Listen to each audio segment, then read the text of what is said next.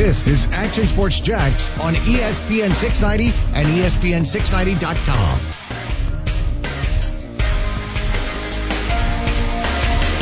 My goodness, this week is all screwed up. Doesn't feel like Friday. Does not feel like a Friday at all. I'm not that guy, too. Like, I know what day it is most of the time, and I really don't care. They're all the same to me. But this does feel wacky. Sure. Like, you know, I'll talk to people back home. They're going to school, back to school yesterday. Yep. Which I never understood about up north. I don't know if people up in Wisconsin go back to school. Like during like the midweek? Yeah, like the middle of the week. Like, why are like my nephew and niece, like they're going to school for 2 days this week. Well, just take the rest of the week off. Well, Brent, if you jump in a cold pool, and that's what school basically is for kids, you have to dip your toes in first. You have to get them back in the groove a little bit. That's why half the week works so well. Silly. Okay, man. I mean, that's your opinion, dude. My mom had a good point, actually. She's like, I don't understand. Like, up there, especially this time of year, why would they go back for these 2 days where you have to put the heat on and all that kind of stuff? Good point. It's, from a cost-effective standpoint, maybe it's the fact, too, they're trying to make up for snow days that are eventually going to happen as well. Well, the reason they do it up north, I don't know how folks are I don't know where, like, the cutoff is. Sure. But, like, in Ohio, this didn't happen. I know that for a fact because that's where my wife's from. And in New York, it didn't happen when we lived there. But in Rhode Island and in Massachusetts, too, like, you won't get that super long Christmas break. Like, around here, like, it's an automatic 2 weeks. Yeah. But you get a February and an April vacation in Rhode Island and Massachusetts and maybe Connecticut, too. You didn't have that in Wisconsin? So you get two spring breaks. So, first of all, we didn't have spring break until my senior year. You didn't even have an April? No, not an April. Or March or whatever? No, you just power through. Well, so like you around here you get the spring break, right? Yeah. So we have it in March. Yeah. But growing up as a kid, and I think still now, they have a February like winter break, and then they have an April break. You want to talk about soft? You had two spring breaks? Well, keep in mind, though, up there, they're going to school until like June 21st. Okay, that's a little aggressive. That can ruin your whole summer right there. Well, yeah, we wouldn't get off until June 13th was usually. You get off of school and it's 4th of July. Sweet. It is. Jeez. Well, but you don't go back until Labor Day. Yeah, for sure. So you have full July, August. Like around here, like now, everybody goes to school earlier than ever before. Mm-hmm. And I love it down here. It fits my schedule perfectly. Yeah. Because obviously training camp and football start, so the kids going back to school in August is awesome. For sure. So you have June and July mostly. Yeah. And even a little part of May now. I think the kids around here get out Memorial Day. Yeah. So it's more kind of the college alignment. Okay. But up north, man, it's weird. Oh, it's so late, and then they get out so late. From what I remember, we got off like mid-May, and then we go after, it would be what? Memorial Day? Not Memorial Labor Day. Yeah, Labor Day. Thank you. Then we go after Labor Day. So, I mean, nice little break there. But once again, we didn't really have the spring break or anything like that going on. Yeah, that's why it was always bittersweet with the snow days, because there wasn't actually a day off. They just added it to the end of the year. So you just got another day added to the end of the year if you couldn't go to school because of the snow. Okay. So if you got a week off, you got a week added at the end of the year. Yeah, that's how it worked, too. Yeah, so you were happy then, and then when summer came around, you're like, oh. But even around, I think even the Midwest, or maybe I was in Albany or something, they would work a couple of days into the calendar year. So correct. If you had more than like 3 snow days, well, then you had to stay after for another day or two. Yep. But the 3 was already worked in. I don't think, listen, the people up in the Northeast, they can be very snobby about. Careful, Brent. No, they can, about like their education. Sure. And it is. I mean, look, all the Ivy League schools are up in that way. There's a ton of universities, very smart folks. But I don't think they do the school system correctly in terms of the calendar year. Okay. I really don't. I think they're wrong. Now seeing it in New York and the Midwest and down in the South, I think they're wrong up there. Well, to be fair, we've all them out. That's why we're starting a Friday. Oh, I guess so. But to be fair, we all went to schools in different part of the country, and here we were all together here. So and we're all dumb. Here we are. I'm not going to come with you on that one. You see me try to spell. Yeah. I'm not going to come with you. I mean, just a dumb sports guy. I mean, you may have had a better ACT than me. You get hit in the head for a living, dude. I'm not giving you like some for the past. I'm not giving you some Ivy League degree for that. Hey, to be fair, I went to Murray State. It was the nation's public Ivy League at the time. That was the big catchphrase. Murray State, the nation's public Ivy League. So put that on my resume. Very good. Congratulations. Thank you very much. Well, here we are on a Friday. It is Friday, so we get this strange week and. Now we head into the weekend playoffs. We'll talk a little bit of playoffs. I've got a couple of topics today, and it does relate a little bit to how the Jags are structured, but also what the rest of the NFL is doing. And I've really done a 180 on this thought process coming up. It's more there was a trend in the NFL, I want to say in the early 2000s. It may have even ventured into the first decade of the 2000s.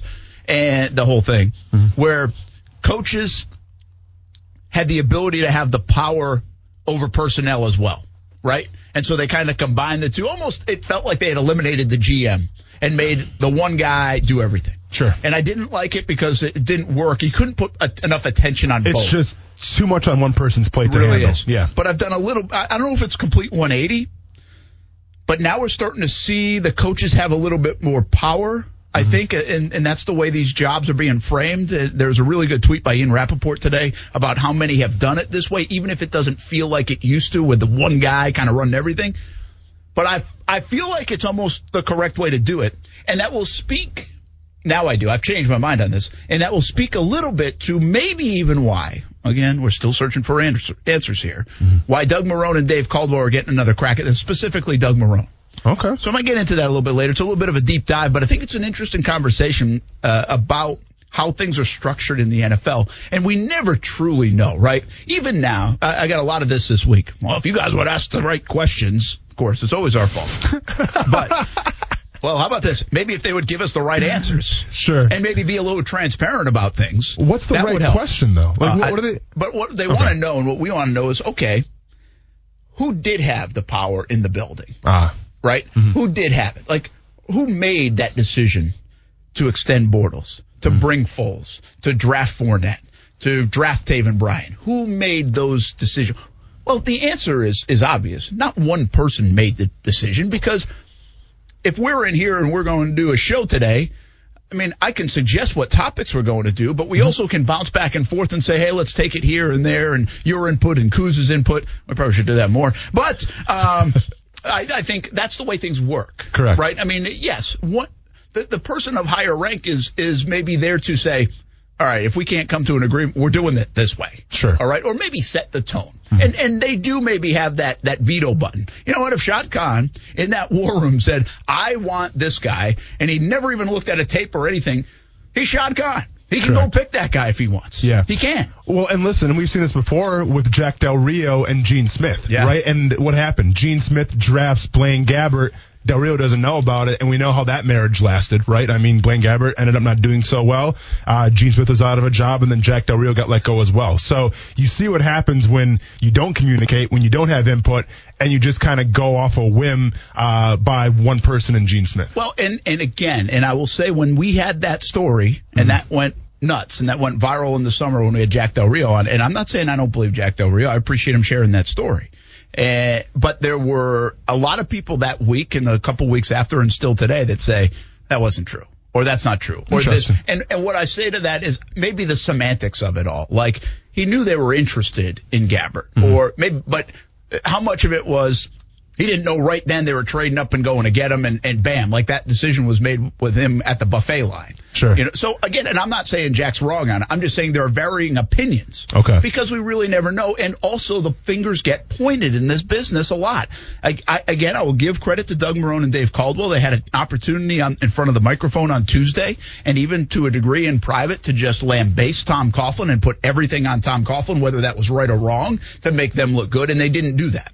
Oh, so, and it's props to their characters as well. Because if I was, especially Doug Marone, I would have been doing a roast of Tom Coughlin for everything that he had to put me through, for all the questions that I had to answer on Tom Coughlin's behalf. Man, oh, I would have got payback for sure. Yeah, and you could have. Yeah. And you didn't see it. So therefore, until the book comes out, and somebody with an absolute accurate documentation of what happened in that building, we'll never really know who was the heavy on a lot of these decisions. So, but I think what, in one small defense of what Shad Khan did, is now he's kind of eliminated a bit of that clunky nature to making decisions. And now it's coming from the coach, the GM, both together. And if they can't communicate it or make a decision, it's going right to the top. And Shad Khan's going to help make that decision with the evidence in front of him. So, does that make their organization a little bit smoother?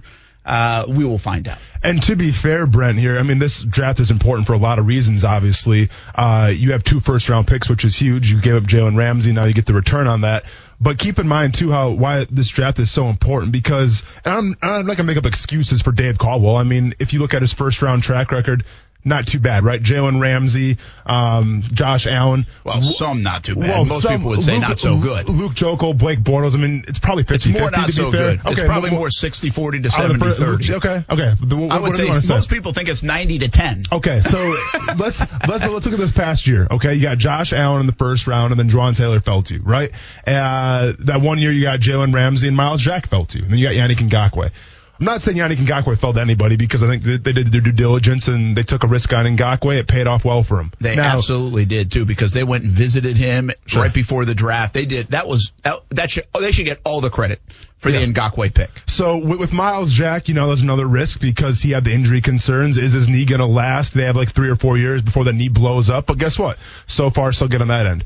But my point is this, Brent. You have 2 first-round picks this year, and this could be the most important draft from the standpoint of obviously you have to improve as a team as a whole. But also, I mean, I'm not sure how the draft's going to shake out, but guys may not fall to you this time. Right? You may not have a situation where it's oh, wow, this guy's falling to him. Of course it's a no-brainer. Pick the best position possible, the best player available.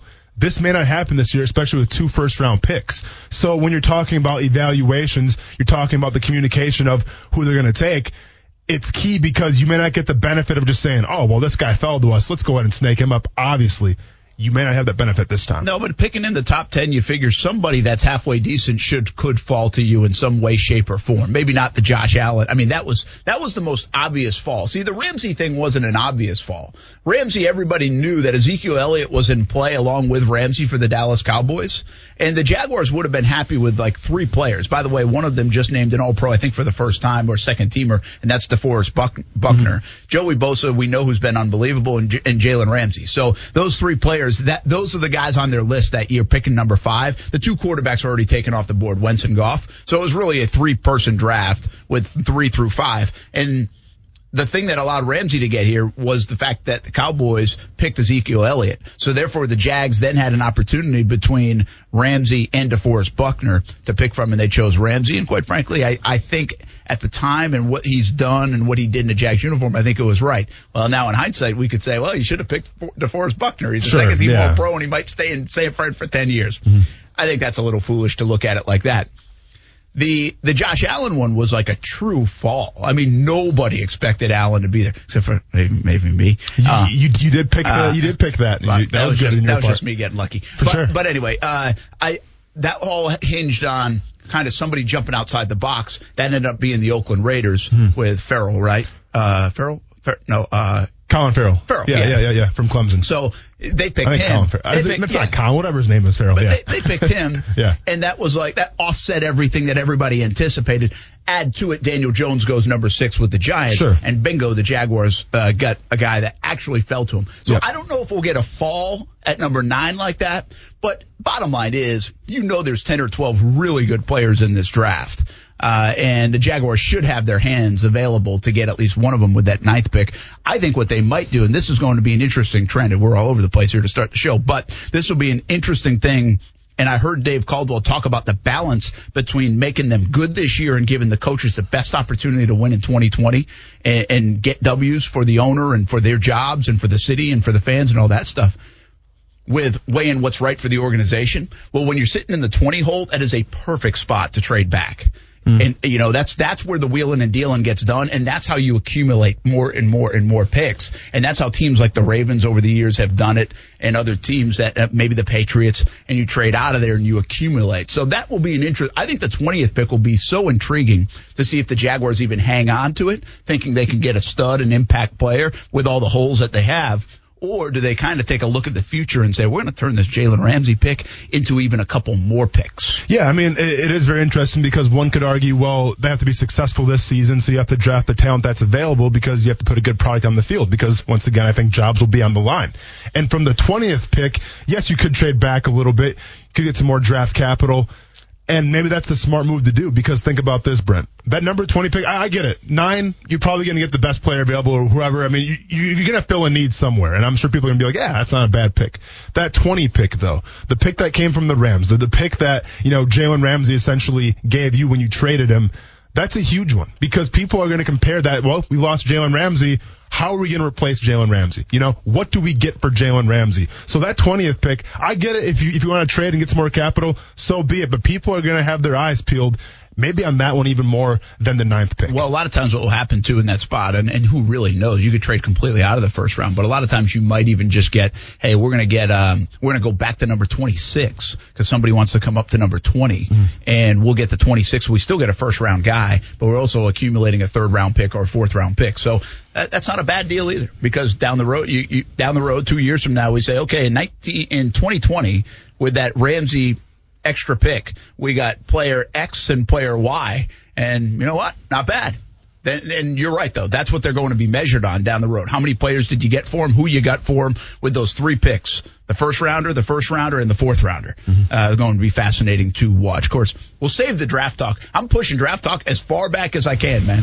I'm stretching everything else out and get the draft board talk when we need to, which we'll have so much time to do that, kicking off with the Senior Bowl, and we'll probably even do it before then. When we come back, though, did Josh Lambo get screwed? He's a second-team All-Pro. We played his sound and his reaction from the locker room Sunday on his season, and we might revisit that a little bit. But he said it. Justin Tucker might be one of the best of all time, but I had a better season. And you know what? He might not be wrong, but Justin Tucker makes the first team. Josh Lambo makes the second team. Still a very good honor for Josh Lambo. We'll talk about that to kick off the show and so much more. NFL talk, quarterback dollars. Is the NFL making you look a little bit wrong on the QB situation? Me? Personally, you? Me? Oh, let's get into that then for sure. Don't call me out. We will a little bit later. It's not without a little response. The NFL is calling you out, I think. Okay. We'll see. I'll fight everybody, Brent. All right. All that and more on the way. ESPN 690. Join the conversation. Star 690. Couldn't have done it without Maddie and without Logan and the other guys blocking for me. So, you know, I'm super, super pleased with the season. You know, there's missed one too many. You also hopefully the media will realize that All-Pro isn't a fan vote, and hopefully I'll get some recognition. So, I mean, obviously Justin Tucker he's the best there is, but not this season. So, I love Josh Lambo's comments this last week. Again, this was Sunday. I caught up with him in the locker room. He was fantastic. I actually wanted to keep going. We had so many guys to catch up to. And I told you this story yesterday on the show. Josh Lambo said he found something. He told, the assistant special teams coach in San Diego. It was when it was San Diego, not L.A. And just right before he got cut, he was in a warm-up session or on practice field. I forget which one he referred to. I think it was a warm-up session before a game. And he's like, I found something. And he's like, I've got it.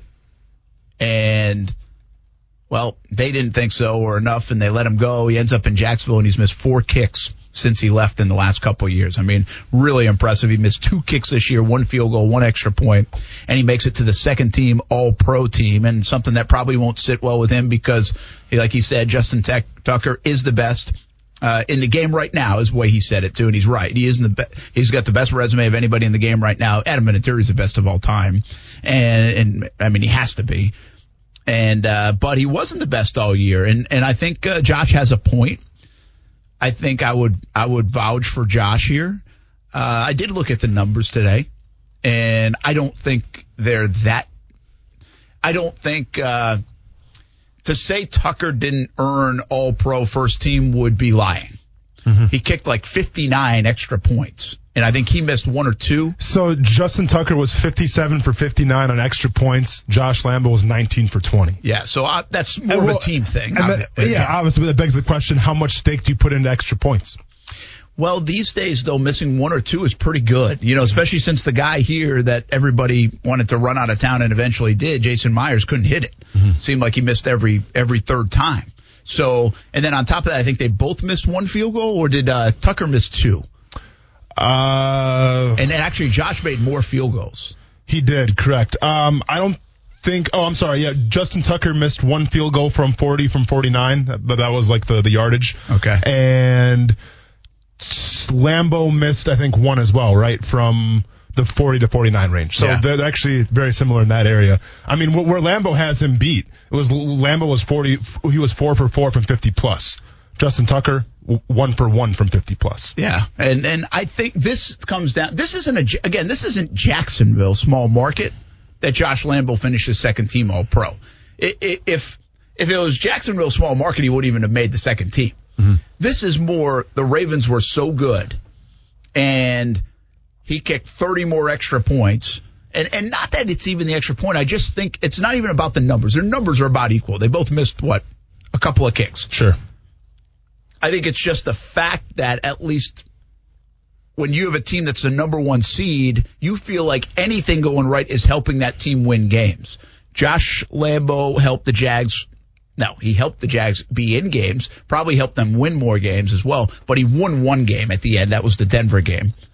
And just wasn't given enough opportunities. That's not nothing. Josh can't do anything about that. Not his fault. I'm just saying that I think the team is the separator here. Mm-hmm. And I'm not sure that shouldn't be the case. Like, if you flip the situation, and this was 2017, and Lambo has Tucker's numbers, and Tucker has Lambo's numbers, well, I would said, look at what I would use the reasoning of, hey, look how good the Jags were. Mm-hmm. Look what he helped you do.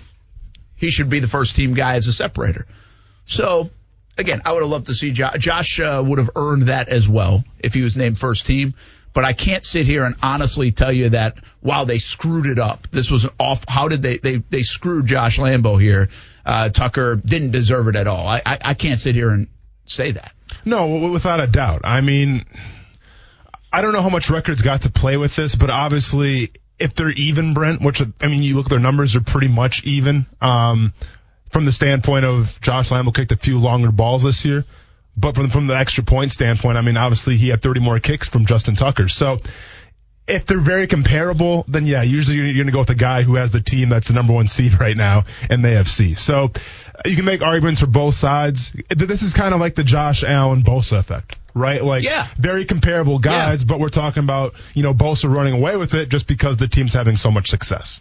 That's a great comparison. Yeah. I think it's right on the money with the comparison. I also think Bosa probably played a heck of a lot more snaps. So really, if you think of how, if you wanted to spin it Jacksonville's way, well, I think Josh Allen was maybe more productive percentage-wise in his snaps. Mm-hmm. But Bosa played significantly more snaps is my guess. I don't even have it in front of me, but it's my guess. And obviously their team did well. So that's a great example. I think it is pretty similar in that regard for defensive rookie of the year. What's fascinating about those two conversations and how much they're alike is that I really don't believe Gardner Minshew is going to factor into offensive rookie of the year very well. I just don't believe it. I don't think there's momentum. I'm not saying he shouldn't. He should.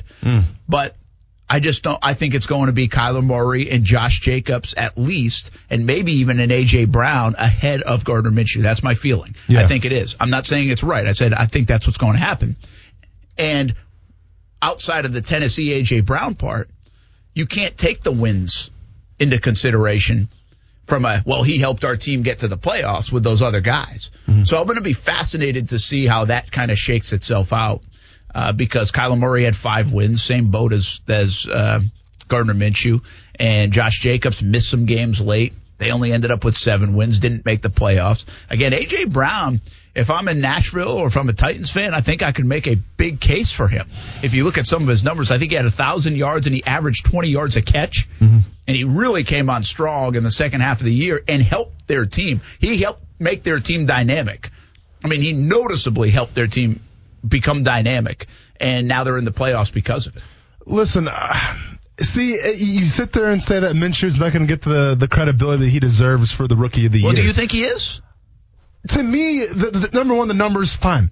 But the accolades already, Brent. The guy's won Pepsi Player of the Week 7 times as a rookie. Now, unless the people at Pepsi are smoking something, I think that has a little credibility to do with it. If there's 16 games in the season, and almost half of the season, Gardner Minshew has won Rookie of the Week, that, to me, that means something. I'm not going to sit here and tell you that I know the makeup of every award, but you know how they do the FedEx ground game? Yeah. Well, that guy doesn't often. If you win it 6 times, you're not necessarily up for the MVP of the league.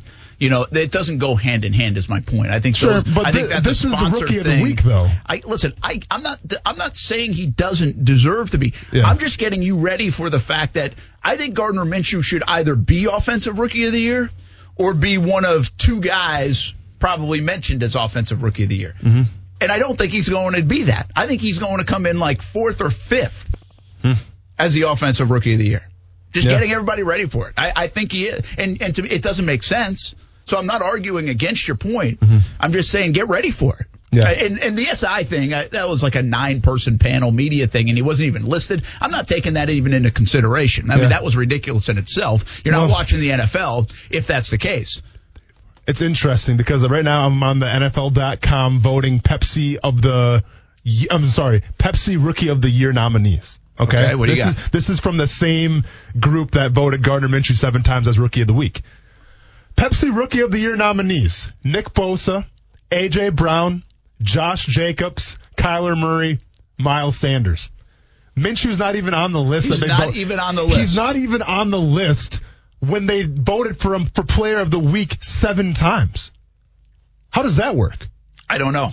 But that's my point. Yeah, I mean... But you just answered my point. Well, yeah, I mean, you absolutely called it. Get ready for it. I don't... Okay.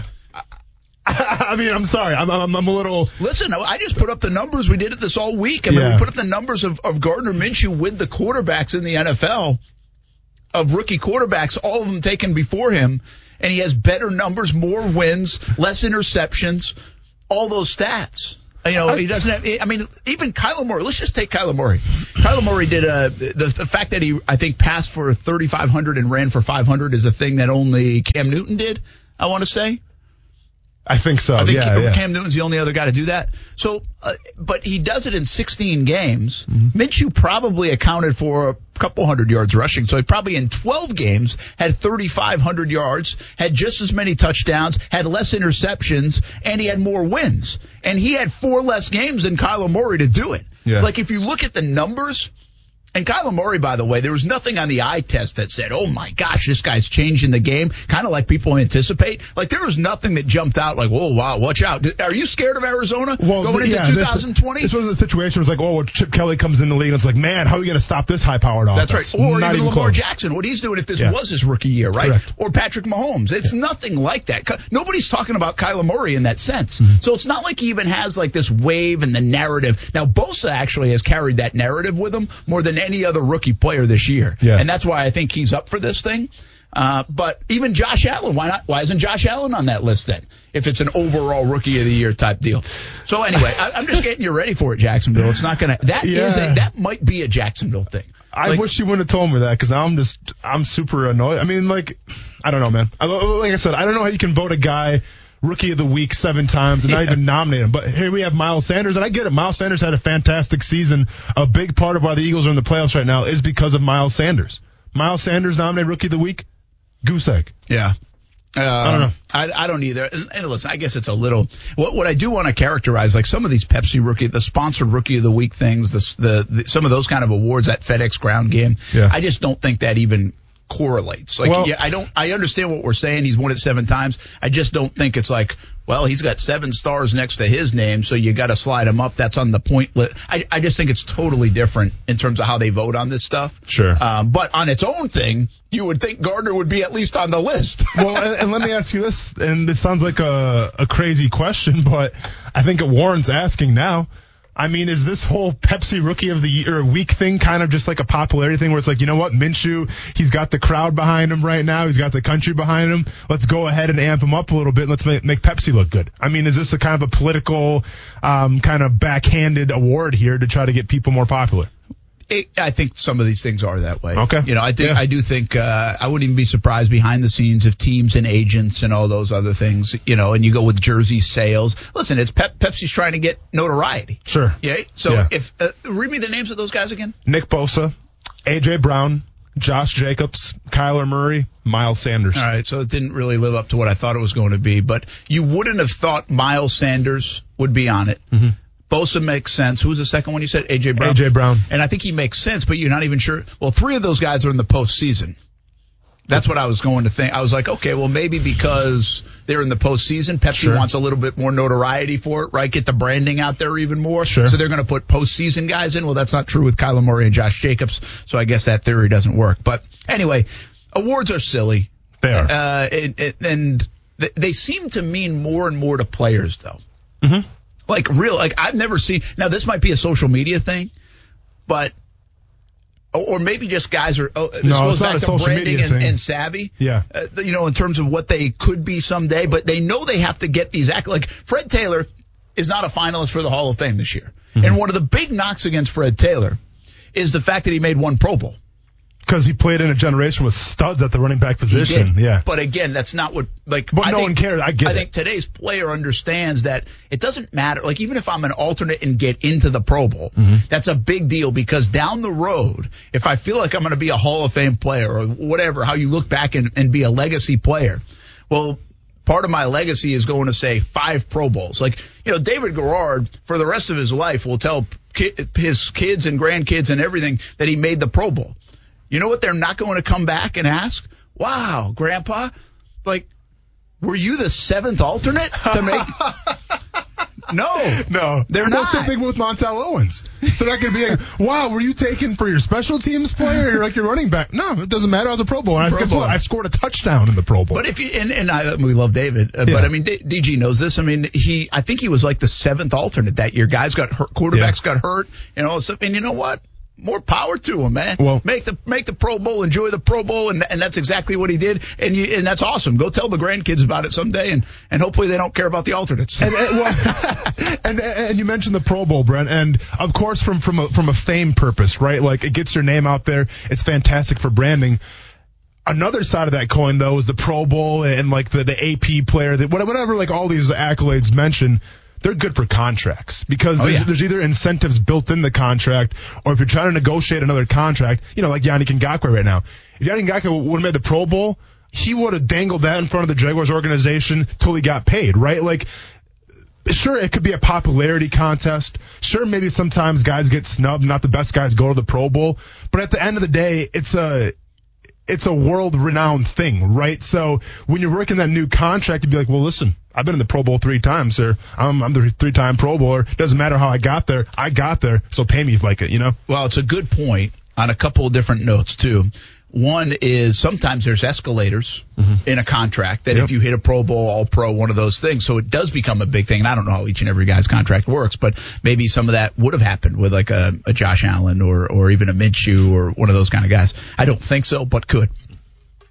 The other thing is, you're right about that when you say the player would hold it and say, hey, look, I made a Pro Bowl. But I've also heard recently, too, that the team will make it surely known that, well, why didn't you make the Pro Bowl? Ah, so it's a catch-22. So, either it's in your favor or they can use it against you. Well, it could be like you want to be paid, like in the Yannick situation. Sure. You want to be paid like Khalil Mack and so-and-so. Well, in the last 5 years, they've made 4 Pro Bowls. You've made 1. Mm.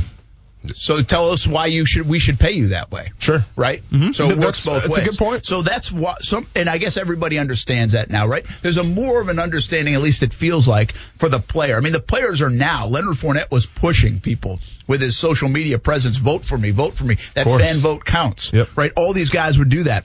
I mean, heck, even if we're up for an award in folio, whatever, I'm not sitting there saying, hey, vote for us, vote for us, vote for us. Because quite frankly, as we love you, folio, it doesn't, like, I'm not getting $100,000 more dollars if I win. Yeah. It doesn't matter in that sense. Yeah. Now, but it might matter to guys like Fournette and those guys on their resume, to your point. It's the same thing for me, too. Like, I didn't have it when I signed my contract here with Cox Media, where if I got, and I'm just naming folio, I'm sure there's a lot of them out there, but, you know, if I got sports radio host whatever of the year from Folio Weekly, I get an extra incentive bonus. Now, if I would have, man, if I got like a free like cheeseburger out of it, I would have been pushing that thing as hard as I could. But guess what?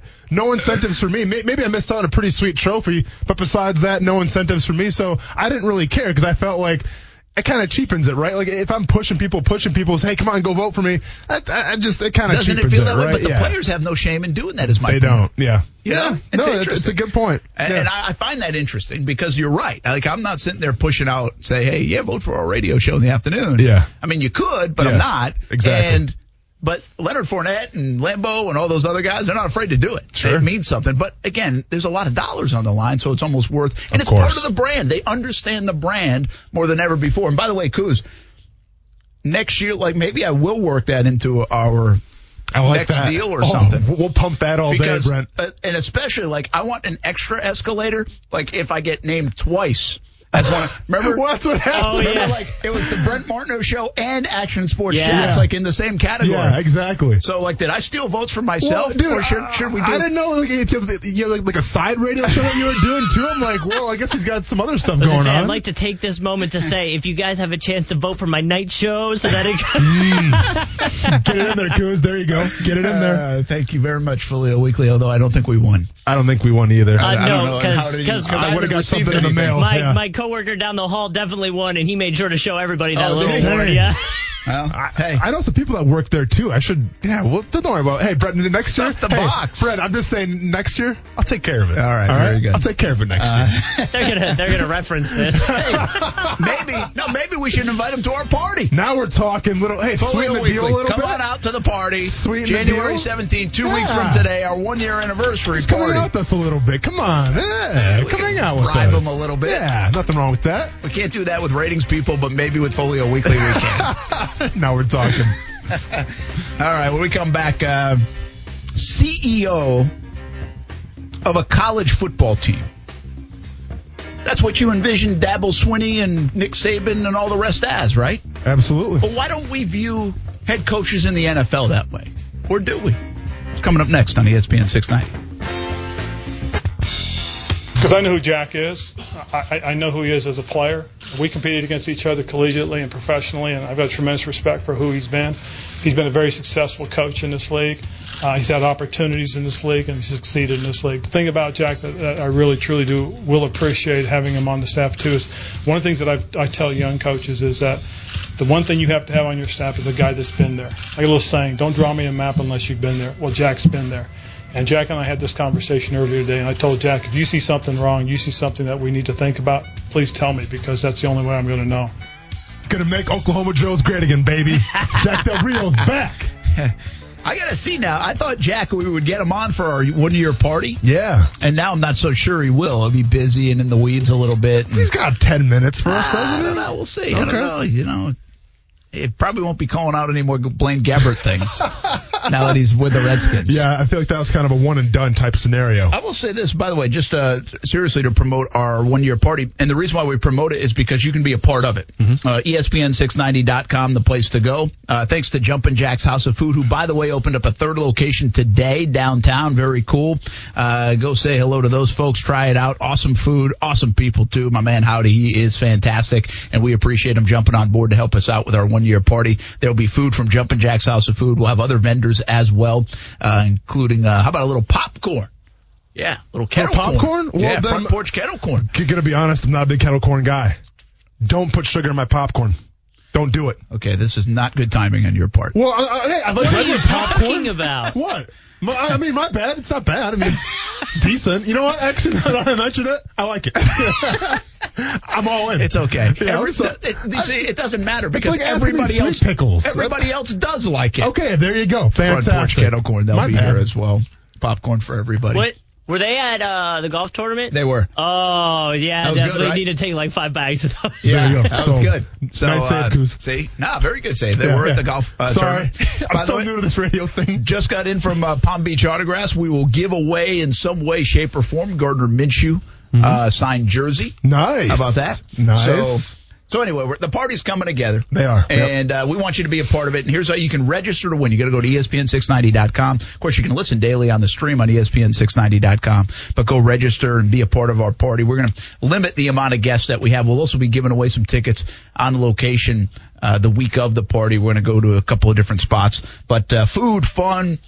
Be a part of the show, a live audience, and we'll have some giveaways as well. Everybody that gets to the party will go home with something. Well, if it's free, take it. That's what Mr. Chin told me in 8th grade. I like it. And you can bring kids, too, right? Because there'll be mascots there to take pictures with, I assume. There will be mascots as well. So bring your kids, I think, or not. If they have a ticket. Okay, got you. I don't know.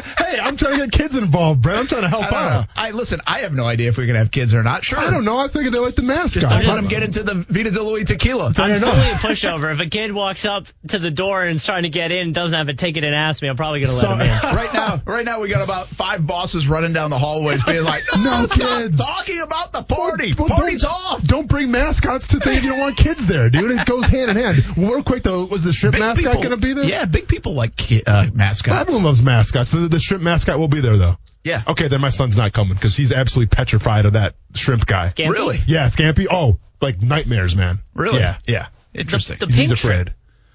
I don't know, the shrimp mascot. Yeah, yeah. You know, some people are, like, genuinely afraid of mascots. Really? Oh, yeah. Like, it's kind of like a phobia. Yeah, like okay. One of my buddies used to work with us, mm-hmm. had a girlfriend at the time. Okay. No longer, so I could probably talk bad about her if I wanted to. But they, classy. No, I wouldn't. She's very nice. But she was, like, petrified of mascots. Huh. I'd never heard of it. Like, yeah. I didn't know that was, like, a phobia. I mean, was there an incident? As I don't think so. Okay. But like, hey, it does make sense to a degree, right? Aren't a lot of people afraid of clowns? Hey, yeah. I've told the story with the Ronald McDonald house, yeah, where they made Ronald, like, come up behind me and say, what's up, and it freaked me out. But, like, was that after, like, watching some horror movie or something?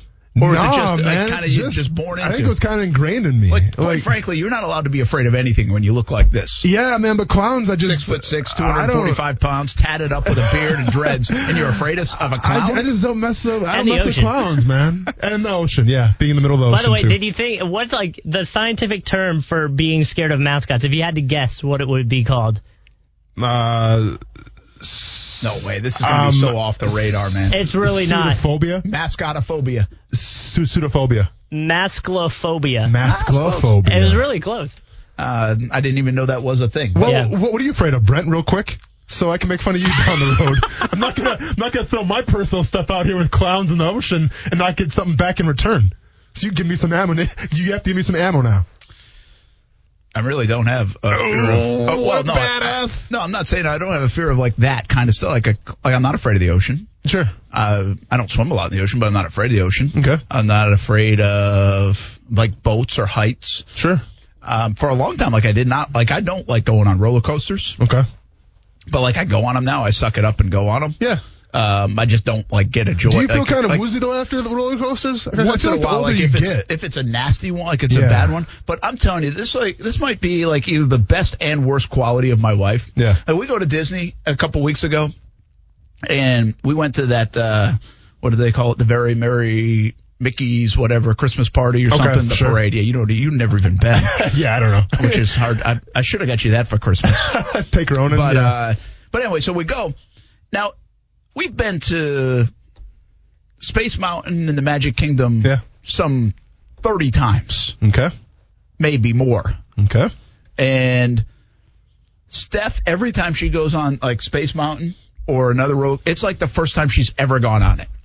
She's that excited. Oh, she loves it. Love it. That's awesome. I mean, like, it is awesome. It is the greatest thing going on for forever. Heck yeah, man. She likes to have a good time. Nothing wrong with that. No, I mean, like I said, it's a very nice quality. Everyone's got to get them a Steph, man. It's a very nice quality unless you're her husband and you have to go on it 3 and 4 times. And it's like, this is the first time we've ever done this before. Steph is like crazy when it comes to the amusement parks. Yeah. She is the one, and I don't know if everybody has this person or not in their life. Yeah. But you've all been with the person that gets the map at the front. Oh. And you got to hit every freaking spot on that map. It's a chore at the end of the day. Oh, yeah. She's like, she's got the marker. You don't go with the flow, like, you're going here, you're going here. Oh, yeah. Ooh, that's exhausting, though, huh? Oh, exhausting. Ooh, yeah, it's not my style. But she would do that even if we had, like, season passes. Like, I'm like, what are we doing? It was probably the only good thing about season passes. I think I eventually talked her into it. I was like, Steph, if we just do, like, 8 things today, we can come back in 2 months and do them again. Of course. Dang. Look at Steph. All both of them. I never would have guessed that about her. That's cool. She kind of helped make me hate Disney for a little bit. Fair enough. Well, then, was that your phobia for a while? I was going back to Disney all the time. Going back to Disney. Disney maps. Just scare them. Oh, man. Yeah. But anyway, she loves the roller coaster. But I can't get on that. Yeah. And my kids are pretty good about it. They like it. Like, they'll go on them. Sure. But, like, I used to be scared of them. Like, genuinely, like, I would not go. Like, I'd be the guy, you know, when you're in, like, 6th grade or something and you go on that field trip with I'd be the person with the teacher waiting outside. I would not go. I would not go. No. That's how Nicole is. Like, that was the worst place to go to me, is an amusement park. Like, I had zero fun going. As a kid, I had it made because, like, pretty much out of the womb, I was tall enough to go on roller coasters because I was so tall. So, like, I was, like, 4 or 5 years old, man, going on the big boy roller coasters, dude. I killed it. That's impressive. You like them, Coos? I love roller coasters. Nicole does not. So when we first started dating, I think it was in the still she was trying to impress me stage, and I asked her to go on the Tower of Terror. And we literally got in, like, buckled in, and she turns to me and goes, "I'm terrified of these things. I want to get off." And I'm like, yo, too late. You are buckled in. That's a ride or die right there for you, though, Coos. That's awesome. I will say there was one time I was on the swim team when I was a kid. I'll never forget this one. John Shea was with me back in Rhode Island, right? Mm-hmm. And so we're at a place called Rocky Point. And Rocky Point's like this. Now that you've been to big amusement parks, like Rocky Point is like a shell of an amusement park. Okay, it's a small place, and in Warwick, Rhode Island, right near the airport. And but as like a 6, 7, 8-year-old kid, whatever I was at the time, it's like this huge, massive place. Yeah. And they have like the spider ride, where it's one of those rides, probably like 10 or 12 of them, and it's really one you'd see now at a carnival, where it kind of just goes like in a circle, but like kind of up and down. Yeah. I was asking, like, I was with John Shea, I'll never forget it. Yeah. And I was asking him to stop the ride. I'm telling him to stop! Stop! Mine would have been more those circle ones like that. Like, I get sick. Like even the teacups. Yeah. Like, just, I get so sick. This is a fantastic conversation, bro. You still haven't answered what you're afraid of. No, because I can't really find. I'm trying to find. Unbelievable. I should have got what else are people afraid of that would ring a bell? Snakes, animals, some kind of animal. Yeah, I would say snake. I would say it's like I'm not going in. Well, yeah, you're not a fan, but you don't like petrify when you see them. Like you don't like shake up and get clammy. No, dang. Like I would if I had like a snake person in here that said it was okay and like a boa constrictor wasn't going to like kill me. Sure.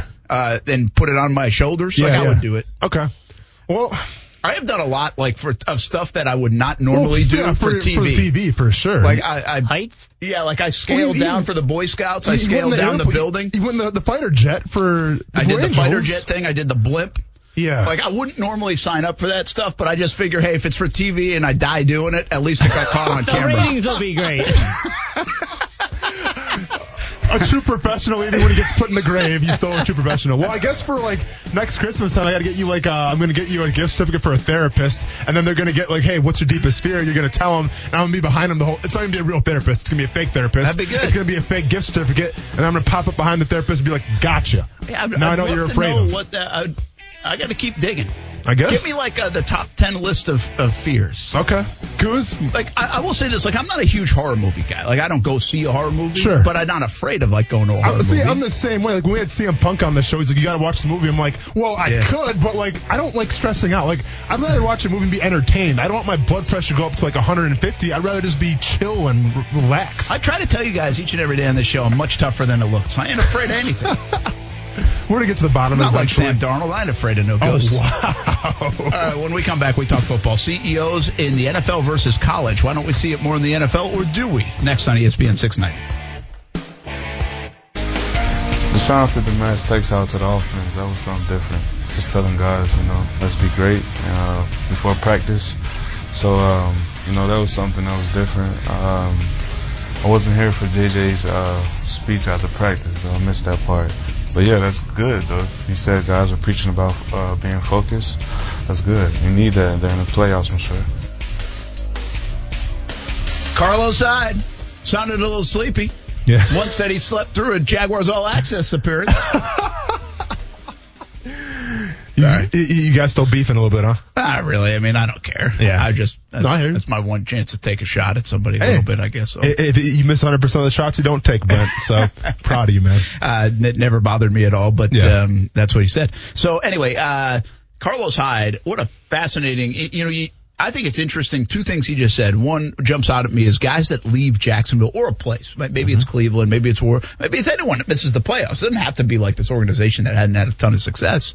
But maybe like this year it's the Rams, right? So somebody at the beginning of the year goes away from the Rams team. And you're like, man, we were this close to the Super Bowl. This is a good team. We think we're going back. This is just the start of something. And they leave and say they end up in Tennessee.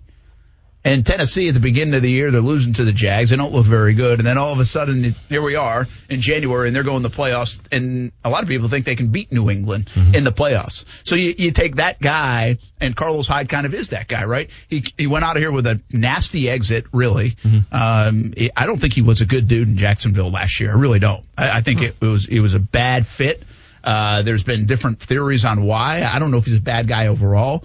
I just think he didn't like the role he was playing. And sometimes guys are better when they want to be the featured guy. And if they're not going to be the featured guy, then they don't really – well, they don't really take to the other part of that very well, and I think he's one of those guys. Well, and to be fair, that's why he didn't work out in Cleveland either, was it? Because he didn't want to take a backseat to Duke Johnson or anybody else. So, yeah, so he hasn't worked out in places like that. Well, now he goes and has a nice season. Here he is in the playoffs. So it's fascinating to me how that part of it works and how unpredictable it is even from a player. You know, and that was part of my sit-down this week with Calais Campbell, and he said, hey, I made the right decision because I was right about the football team. When I came in 2017, I saw the talent. I did my homework. I was like, they've got a talented group. They've got a scheme where I can fit in and I can excel in.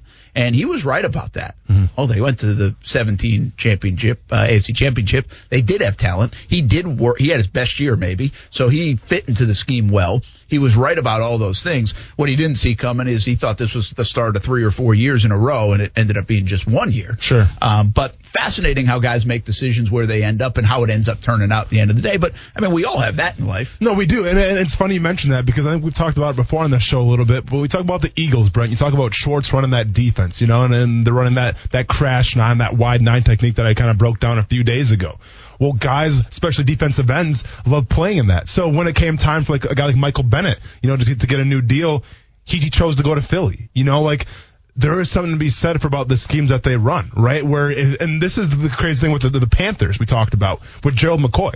You know, Gerald McCoy still got a lot of football left ahead of him. And in Tampa Bay, he was kind of that cornerstone. He was kind of the pillar of that defense. He opted to go to Carolina and play in a 3-4 defense where traditionally, if you play that, you know, that big end technique, you don't get a lot of love. Right now, maybe Chris Jones from the Chiefs is changing that perception a little bit, but usually the way it goes is you don't get a lot of love playing a 3-4 defensive end. I should know I got zero love playing Kansas City myself. But from that perspective, though, Brent, guys do look at the schemes a little bit. Guys do talk to the coordinators, and they try to make the best fit not only for their playing style, but also where they can get the most numbers, because the most numbers means more money coming forward. Yeah, absolutely. One other thought about the playoffs, what Hyde said, it must be cool, you know, as a coach or maybe as team leaders, where you see a team, again, I always say the dynamic of 53 men in the locker room is about as crazy as you can get in sports. But when you get to this time of year and you know you've made the playoffs, you don't have to ask a guy to do anything. He's on time for a meeting. He's staying extra to watch film. He's as focused as he's ever going to be in a practice. He's eating right. He's getting his body right. Like all those things that you're begging for people to do like half the time probably. Yeah. And young guys are like, don't worry, I got this. Old guys are like, I don't really want to do this anymore. They all want to do it now because you know you're close. It's so hard to make the playoffs in the NFL, so hard to win a Super Bowl, and now you might be 2 or 3 wins from going to that big game. And it doesn't matter how much you're getting paid at that point, nothing. So I think that must be cool in that sense. I almost sense that from Hyde, right? Hyde's a guy that it's pretty clear if he doesn't like his situation, he ain't all in. Yeah. But right now, he's all in for obvious reasons. Absolutely. You know, and it's kind of ironic that he is back with Duke Johnson again, too, because yes. Duke Johnson's back in Houston for whatever reason. I guess they're making it work now. But, yeah, you know, like, so and that's the thing about it, Brent, right? Because the whole situation with Carlos Hyde, Duke Johnson came apart when Miller, their starting running back, got hurt. Right, and then all of a sudden, someone got another opportunity. Yep. They stepped up, and now they're going to the playoffs. So it's funny where, you know, some guys who are kind of maybe in the middle of their careers and they're not really in good graces, like maybe Carlos Hyde was, especially with the Jaguars. Well, when your opportunity comes, you got two options: either you know you play along and you do the best you can, or else you kind of just you know go with the status quo and have the same attitude you used to have. So I think from Carlos Hyde's perspective, he got a new lease on life a little bit. He understood that he was going to be a big part of the contribution going forward with the Texans with Miller being out. And with Duke Johnson's the third down back, and they seem to coexist now. So I guess you never know when your shot's going to happen, but you have to have the right mentality, the right attitude in order to make it count. All right, let's get to this conversation I want to have. CEOs in the NFL versus college. Mm-hmm. I've got to give a little credit to Laddie Montgomery. We were talking about this earlier today. He wanted me to give him credit, even though he really shouldn't get that much credit. But I'm giving it to him. He's getting plenty now. Yeah. So But here's this is fascinating, okay? People have asked me this multiple times. All right, hey, I just got this in TV. Hey, between us, what's really going on with the Jags? It's like, well, I don't fully know, but I appreciate the credibility check. Yeah. And I here my view of this, and I'm done, by the way, saying I'm not defending anymore. We all know where this is.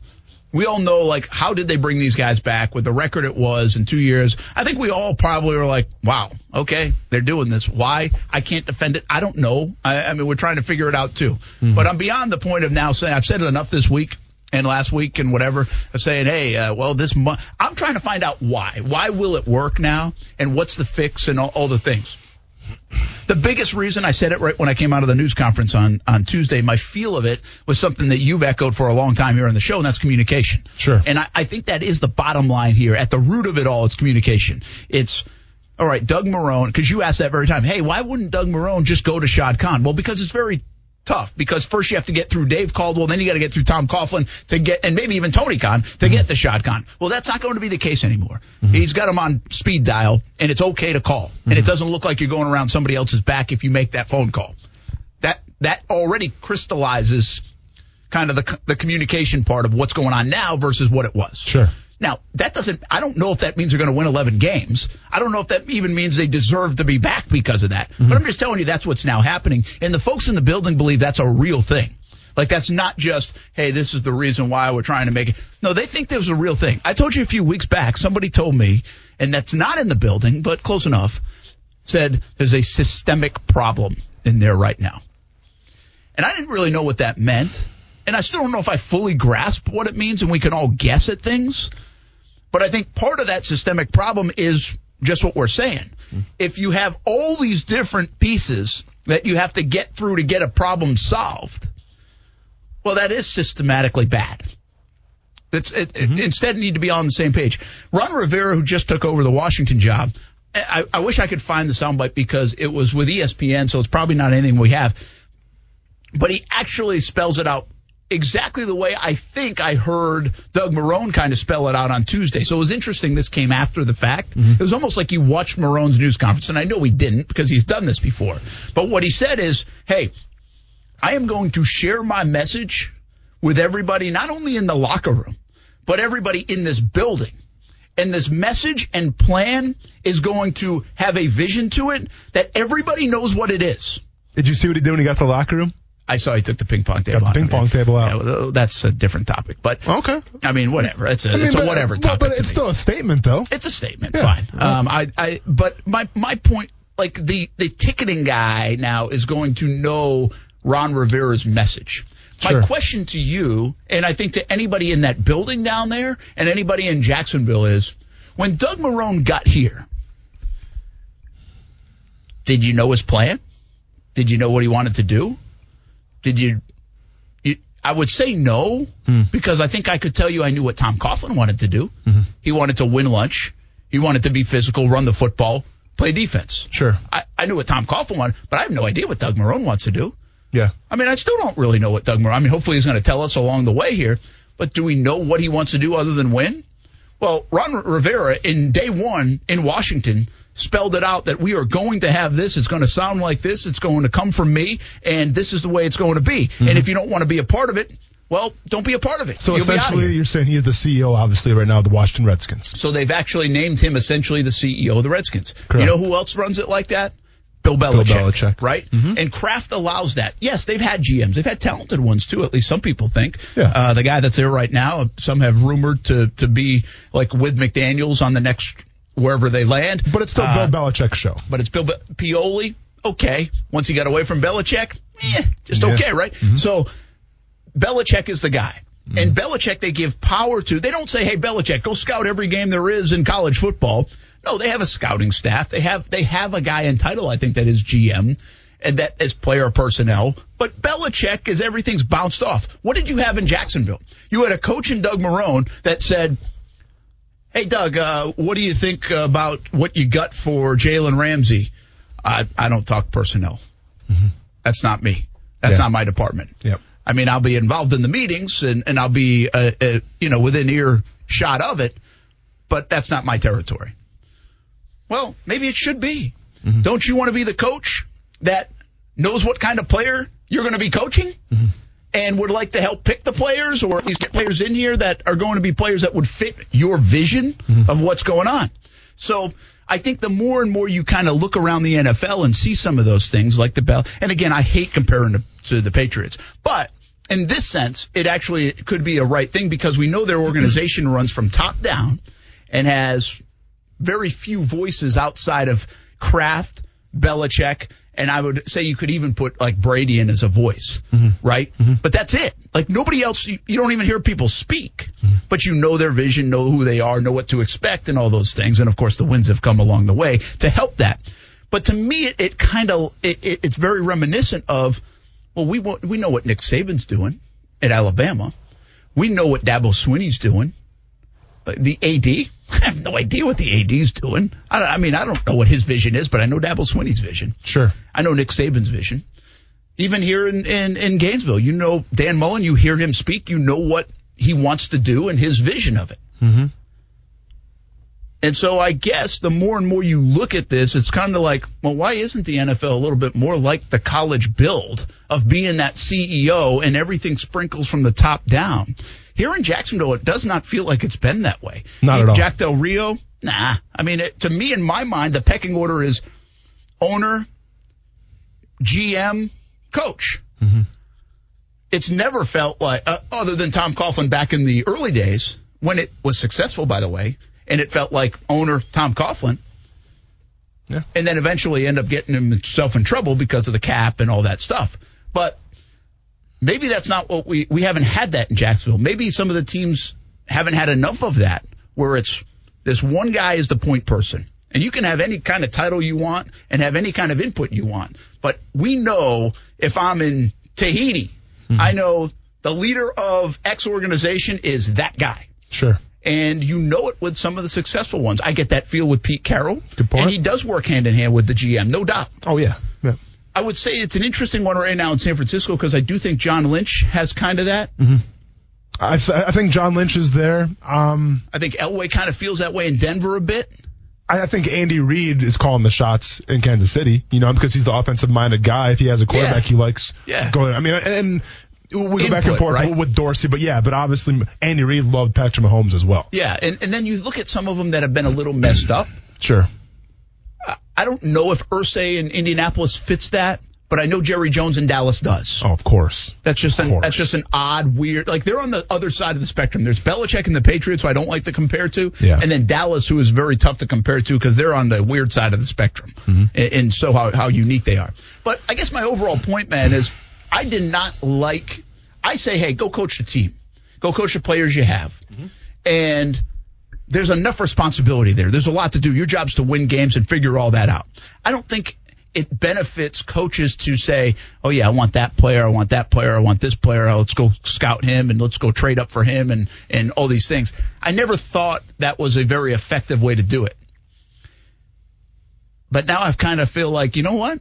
In college, Nick Saban puts the rubber stamp on if he wants Mac Jones from Bowles. Yeah. He goes and takes that one more flight over to Jacksonville and says, you know what, hey, Mac, we'd love to have you here. Not necessarily the prime guy recruiting him, not necessarily the conversation guy to get him here, but he puts the rubber stamp on it and says, I want that guy part of my program. Yeah. He wouldn't get in there without the rubber stamp of Nick Saban. So why don't we do that more in the NFL? Why haven't we done that more in Jacksonville? And will Doug Marone have a little bit more of a say, along with Dave Caldwell, to determine, I want to go with Gardner Minshew. I want this guy in here. So let me ask you this then. With Tom Coughlin being gone now, do you foresee Doug Marone to kind of be that CEO type of the Jacksonville Jaguars organization? Not really. I just said all that, and I don't know if I believe Marone all of a sudden will get anointed that kind of power. But here's the question, Brent. But I do think he will have more of it. Okay, I see where you're coming from. The question we have to ask... He didn't even have the power to build his own staff. Yeah. I mean, Tom Coughlin was building his staff for him. Mm-hmm. The question that can't be a secret recipe to success. No, I hear you. But the question we need to ask ourselves, and one of the my favorite quotes that you always say is, nothing is given. It is earned, right? Well, when we're talking about Doug Marone right now trying to be that CEO role, did he earn that role? Because fortune favors the bold. And a way to earn that role, the way to be the face of the franchise, to be that CEO type guy, number one, yes, it's taking the bold risks of taking guys in the draft that maybe people overlook. It's maybe making the free agent signings that people overlook. But it's also standing up for stuff when you see it's going wrong. My instance, Tom Coughlin, right? You knew the culture was going to crap. You know you're losing the locker room, and by all things considered, he probably did his best part to try to save it with maybe taking the reins off a little bit at training camp. I understand that. He had the players back there. You had the players back, but you didn't have the organization's back. Because if you truly had the organization's back, you go to Shad Khan. You go out, sit at his desk, you pound your fist on the table and be like, we cannot win with Tom Coughlin. We need to make a move. Now, I get it. Tom Coughlin is his superior. He outranks Doug Marone. But I'm saying if Shad Khan would have listened to Doug Marone and been like, all right, I'll take your stuff to heart, and then you see the results on the field, you see what the players are saying, you see grievance gate, well, then you go, well, maybe Doug Marone is this guy. Maybe Doug Marone has the Jacksonville Jaguars' best interest in mind, and maybe I should put more responsibility on Doug Marone's plate because he obviously wants what's best for the organization. Now, maybe that happened behind closed doors. I don't think it did because, in my opinion, Tom Coughlin wore out his welcome here in Jacksonville. So I get, you want to have that guy that's in the CEO role, but at the same time, you have to make sure that he qualifies for that. And I'm not sure right now if Doug Marone has qualified for that position. Well, I think that's a fair question. I think you kind of answered it the way I would answer it. How do we know he didn't do that? And I don't think that's a normal thing. I think he would have really had to go outside the box. But I also believe that Shad Khan knew back with the Jalen Ramsey stuff that Tom Coughlin was done right then. I think he was fired then. He kind of indicated that in his statement. He said, sure. I knew earlier this fall that he was done. Well, why? What did along the way? And he also said in this recent statement, we have had conversations for weeks now, Doug Marone, Dave Caldwell. So it's not like they had this one breakfast on Tuesday morning. They've had conversations for weeks. That's why, by the way, what we had told you about it was trending for them to come back happened because those conversations had been taking place and the feeling around there was like, hey, I think we're going to get a crack at this thing. And why? Because maybe some of those conversations did take place. Now, did it take place after Coughlin was out of the building? Did it still take place while Shad Khan was investigating what the heck is going on here? And be honest with me, it's okay, you're not railroading the guy, but we need to know what's going on here. Mm-hmm. I don't know. I mean, we have no idea how those things took place. But I will say, from an earned standpoint, from an action standpoint, what we do know, or what I think I know, I think he did take a bold move, man. I think Doug Marone made a hell of a bold move this year with this football team. He basically, and this is all me, this is my view of this, and I've said this multiple times on the show, I don't think Doug Marone has a job in Jacksonville and maybe anywhere in the NFL as a head coach without Tom Coughlin helping make that decision a few years ago. I don't think so. I've said that to people and others said, well, I don't believe it. I think Tom Coughlin told Shad Khan, I can work with a couple people, Mike Smith being one of them, Doug Marone being another one, and that's one of the reasons Doug Marone is the head coach in Jacksonville. I don't know if he would be a head coach right now anywhere in the league. He might, but I don't know if he would. So for him to make the bold move of saying, knowing that, or at least thinking that, or maybe there's some plausible, maybe that's right in some context, but not all context. To say, wow, one of the reasons I'm back as a head coach in the NFL is because of Tom Coughlin. I respect him. He wanted to work with me. He said it was okay to work with me. And then 2 years later, basically thumbing your nose at that guy, and I would use a different term, but I don't think he did in that sense, and saying, you know what, I do respect the guy, but it's not working the way he's doing it. We have got to turn this thing around and do it this way, in a way that with a weaker a more relaxed training camp, that guy won't sign off on. Without playing starters in preseason games, that guy won't sign off on. With the input from the players in the offseason, that guy won't sign off on. All those things. Sticking up for players publicly, that guy won't sign up on. In fact, he's hammering players publicly. So I think that is a bold move. So if you take the context of that, where it was in 17 with Doug Marone getting this job and what he did 2 years later to say, hey, this is not right.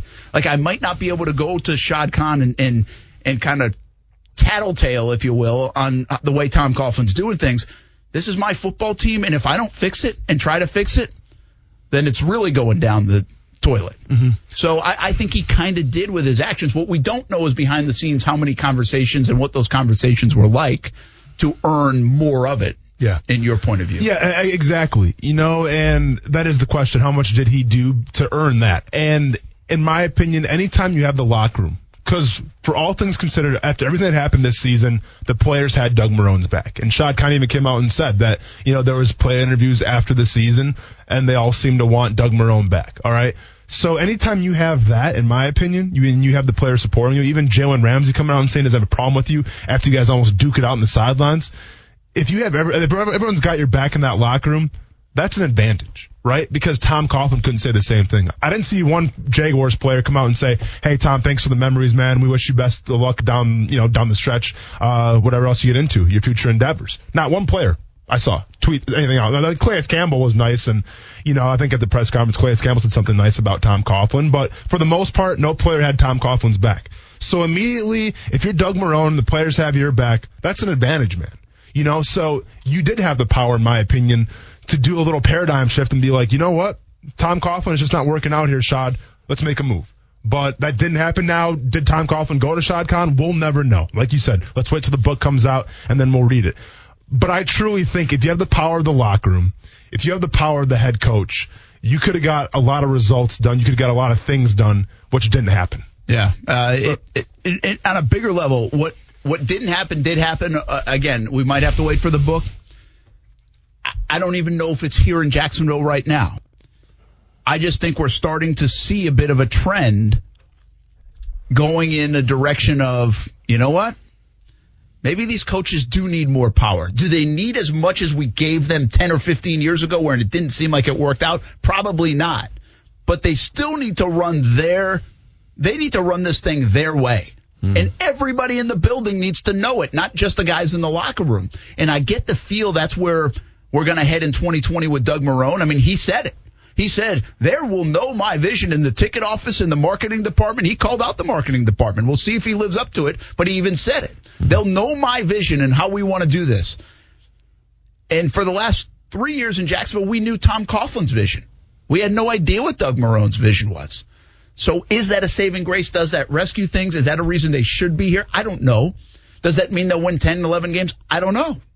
But I do think it will be a change, and a systematic change, and a pretty significant change inside that building that maybe we don't feel here. I think the other way we could feel it a little bit more is they could be more transparent. And I'm not saying we need to know everything, but transparency is a good thing this day and age, I think, with fans. Dave Caldwell and Gus Bradley, they were transparent.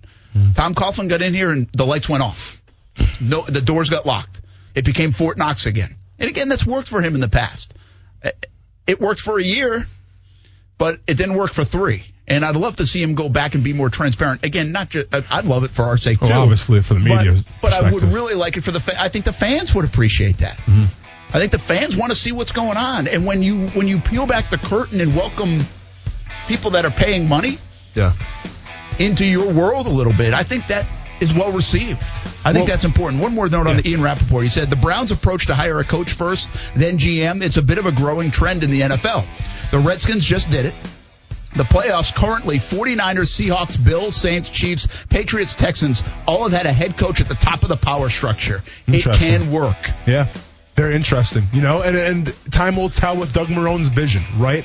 It could be smoke and mirrors, or he may be serious with what he says. At the end of the day, you have to have a vision, because whether it's a returning coach or new coach coming in, if you're sitting with the owner of a franchise and they interview you, the first thing they ask you is, what is your vision to turn this around? Do you have to have a rookie quarterback on a cheap deal to win big in the NFL? This year's playoffs may say otherwise. That's next on ESPN 690. Good afternoon. First off, happy Thanksgiving, everybody. Today is the beginning of a great new year for the Redskins organization and its fans. What the Redskins have needed is a cultural change. Someone that can bring a winning culture to our organization. And it starts and ends with our head coach.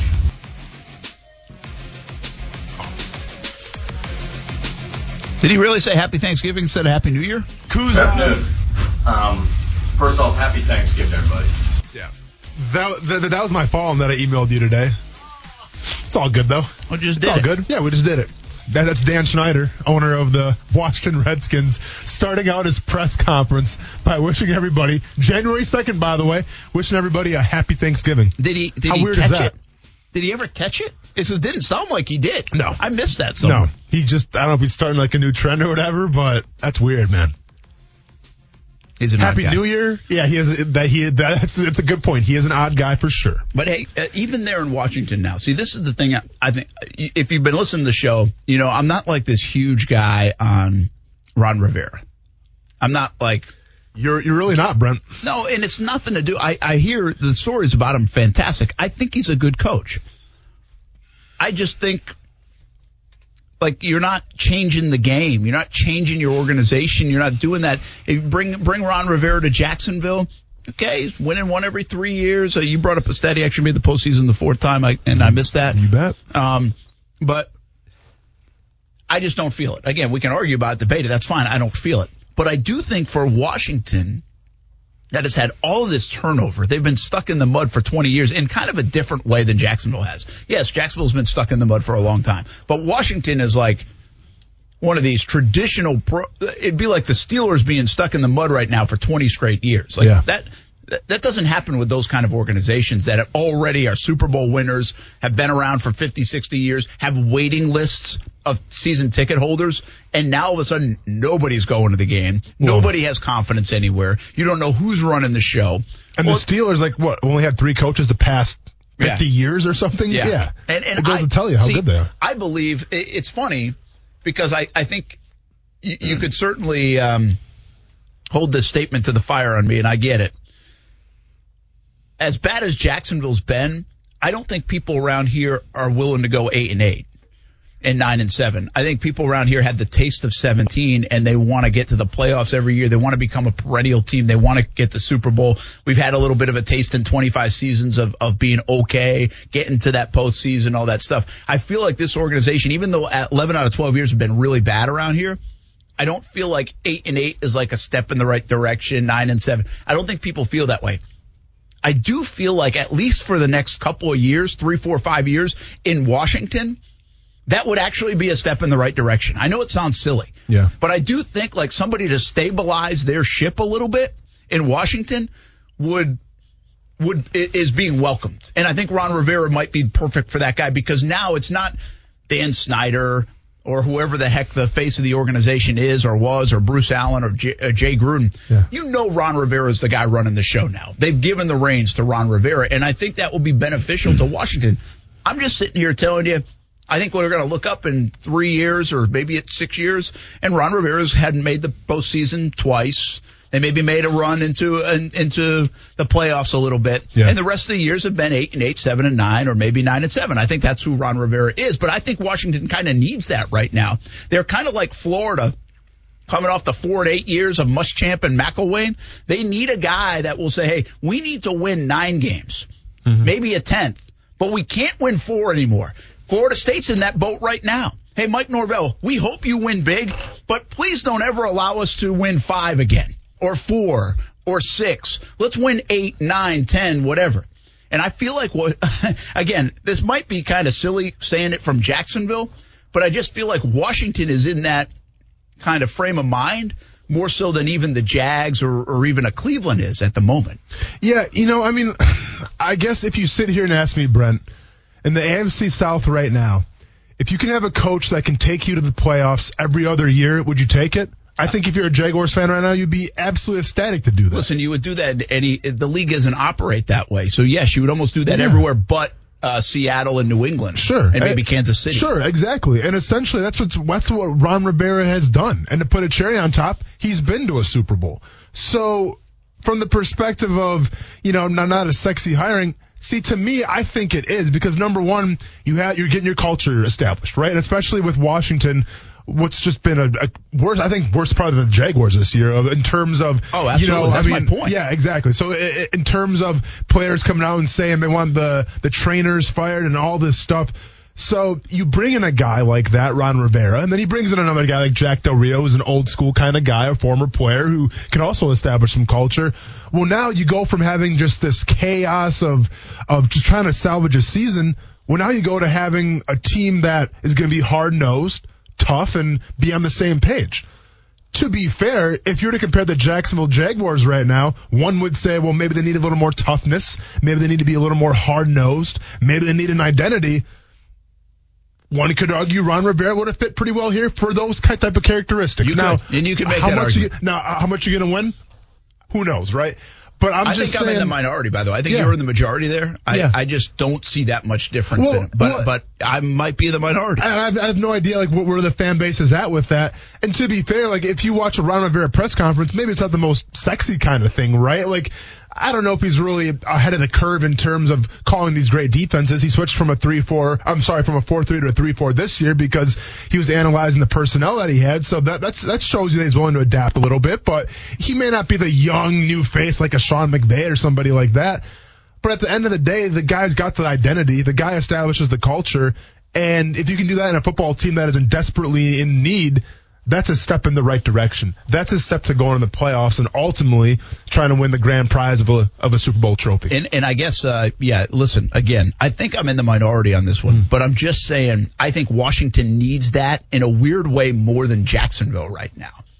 Because they're such a mess. They have been such a mess, man. Mm. I mean, they have been and from where they've gone from to where they are now and the mess in between – I mean, I guess you could argue that with Jacksonville a little bit, but I do feel like you're bringing, Jack Del Rio's on the staff with Ron Rivera. Could you imagine if Ron Rivera was here and Jack Del Rio was your defensive coordinator? Wouldn't the optics of that appear like the Jaguars are going backwards? Jack used to be the coach. Yeah. That's my point. So it doesn't look like you're going forward in Jacksonville if you have Ron Rivera, although in Washington it feels like you're moving forward. But to be fair, if you had Ron Rivera here in Jacksonville, so let's say in a perfect world, Doug Marone, head coach, Todd Wash is out, they're bringing Ron Rivera. Well, that's kind of a step back, too, because you have a former head coach who's now a defensive coordinator. It'd be the same thing. Now, it's probably a little different because Jack Del Rio used to coach in Jacksonville, but that's essentially what you're saying there, Brent. Yeah. It's interesting. I think it's more of an optic play for me. And keep in mind where I've been consistent with the Jaguars, and I'm not saying Doug Marone and Dave Caldwell, this marriage right here is it, but I believe the Jaguars have got to get themselves on the other side of the curve, and they've got to be forward thinking and a little bit risk taking and bold and those kind of things. To me, Ron Rivera isn't that. I think the Redskins went with a safe play. But I don't believe he'll win a Super Bowl there. I think if Ron Rivera came here, I wouldn't be confident they'd win a Super Bowl here. I just wouldn't. Well, and to be fair, though, and yes, the Redskins are taking a chance with Ron Rivera. But keep in mind, Brent, we sat here and discussed how Jacksonville is not a prime destination. To me, neither is Washington, okay? I grew up in the late 80s. I don't remember the good Washington teams. All I have to go off of the Washington Redskins are teams that constantly fall in their division. Yeah, you had your RG3 moments where they went to the playoffs a couple times. But besides that, man, the Redskins have made zero noise in the playoffs. Absolutely. Okay? So from my perspective, Washington is not a desirable job. Yeah, to me, they don't have the history to say. It's not like the Steelers, all right? To me, it's Washington. So from that perspective, yeah, Ron Rivera goes there. But he's also taking a risk himself because you had other jobs available. Yeah, I'm surprised he went there, to be honest with you. Dallas. I mean, I don't know why I would stand on Cleveland versus Washington. Probably was very comparable. But you had Dallas. But it looked like the Giants might even be interested. Exactly. So you don't underestimate the power of the ego in coaches, Brent, where coaches love to turn it around. Oh, I agree with you. Coaches love to point at something and be like, look at how much of a mess it was, and look what I did to get us back where we belong. Well, there's two things. It would be interesting to see how close that was, and maybe I just haven't read enough on Rivera and the Giants, but I thought there were some ties to that being of interest. Yeah. And Gettleman staying on board. Rivera might not have liked that. Sure. Even though, obviously, they had a history, but maybe he wanted to more power instead of ceding power to the GM and also the quarterback. Maybe he likes Haskins more than he likes Daniel Jones. We have no idea. Yeah. So it's fascinating. Before we kind of wrap this topic, I want to get to the quarterbacks because the NFL quarterbacks is a very interesting story in terms of the dollars. But you did a little more on the CEO type, the type of guy the New England Patriots get. Yeah. So before we get too far away from it, where were you going with it? Yeah. So as far as the Patriots, because right, they are the one team that people try to mimic, right? In terms of the Patriots, Brent, they have a lot of things in common. Number one, Tom Brady, obviously, the GOAT. So that helps. That's going to essentially win you games right there. And you have Bill Belichick, who's a pretty great genius, but at the same time, keep in mind, Bill Belichick coached at the Cleveland Browns. How did that work out for the Cleveland Browns? Not too good. So the thing that I took away, and yes, they get great players, but what do they all have in common? They always get these guys that kind of go under the radar a little bit. Your Chris Hogans, your Danny Amendolas, your LeGarrette Blount's, you know, even the free agents that they signed with Randy Moss. They have one thing in common, and it's that they come in with a chip on their shoulder. Now, what do I mean?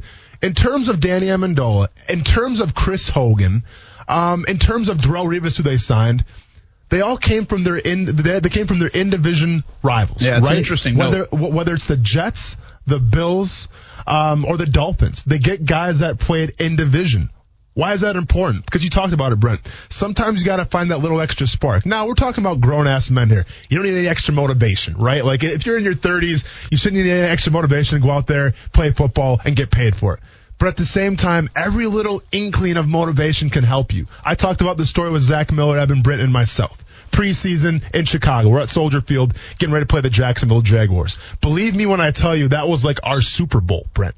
I'm shouting to Zach, they didn't want us, they cut us. Evan's, you know, saying F-bombs because that's who Evan Brenton is. Zach Miller's pushing me. We're getting all excited in the tunnel. Like, that was our Super Bowl because we wanted to prove Jacksonville wrong. We wanted to come on. We wanted Jacksonville to go back, watch the film, and be like, wow, these guys came to play. Right? Like, we wanted them to remember our name. Being like, hey, we're still here, and we're playing for another starting spot in Chicago. So from that perspective, it gives you a little extra added incentive. So if you're Bill Belichick, and you're bringing guys in from Buffalo, you're bringing guys in from Miami and New York, but of course you're going to have a little extra motivation, because guess what? It's not like us playing the Jacksonville Jaguars when I was in Chicago. You play these teams twice a year, because they're in your division.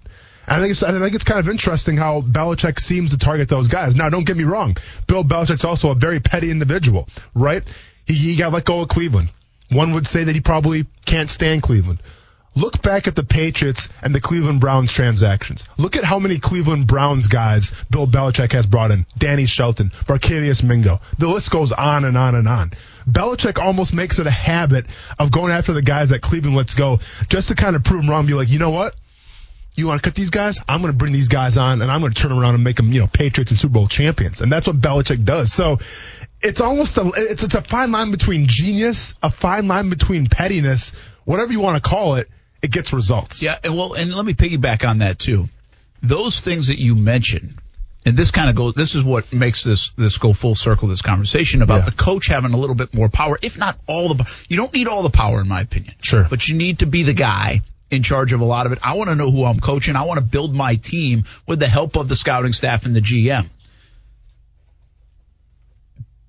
The GM, if Belichick did not have full control, I don't think would bring those guys in. No, absolutely, they would not. They would look at Hogan. Yeah. They would be like Mingo. They would be like, nah, those guys aren't good enough. Now, maybe once in a while they'd hit on the same guy. But even Darrelle Revis. You know, like because he was kind of going down on his career a little bit, and he was asking for a lot of money. Randy Moss, same thing. Darrelle Revis, Bill Belichick got offered the New York Jets head coaching job twice. Turned it down. Didn't want to go there. Didn't have a good feeling with New York. What does he do?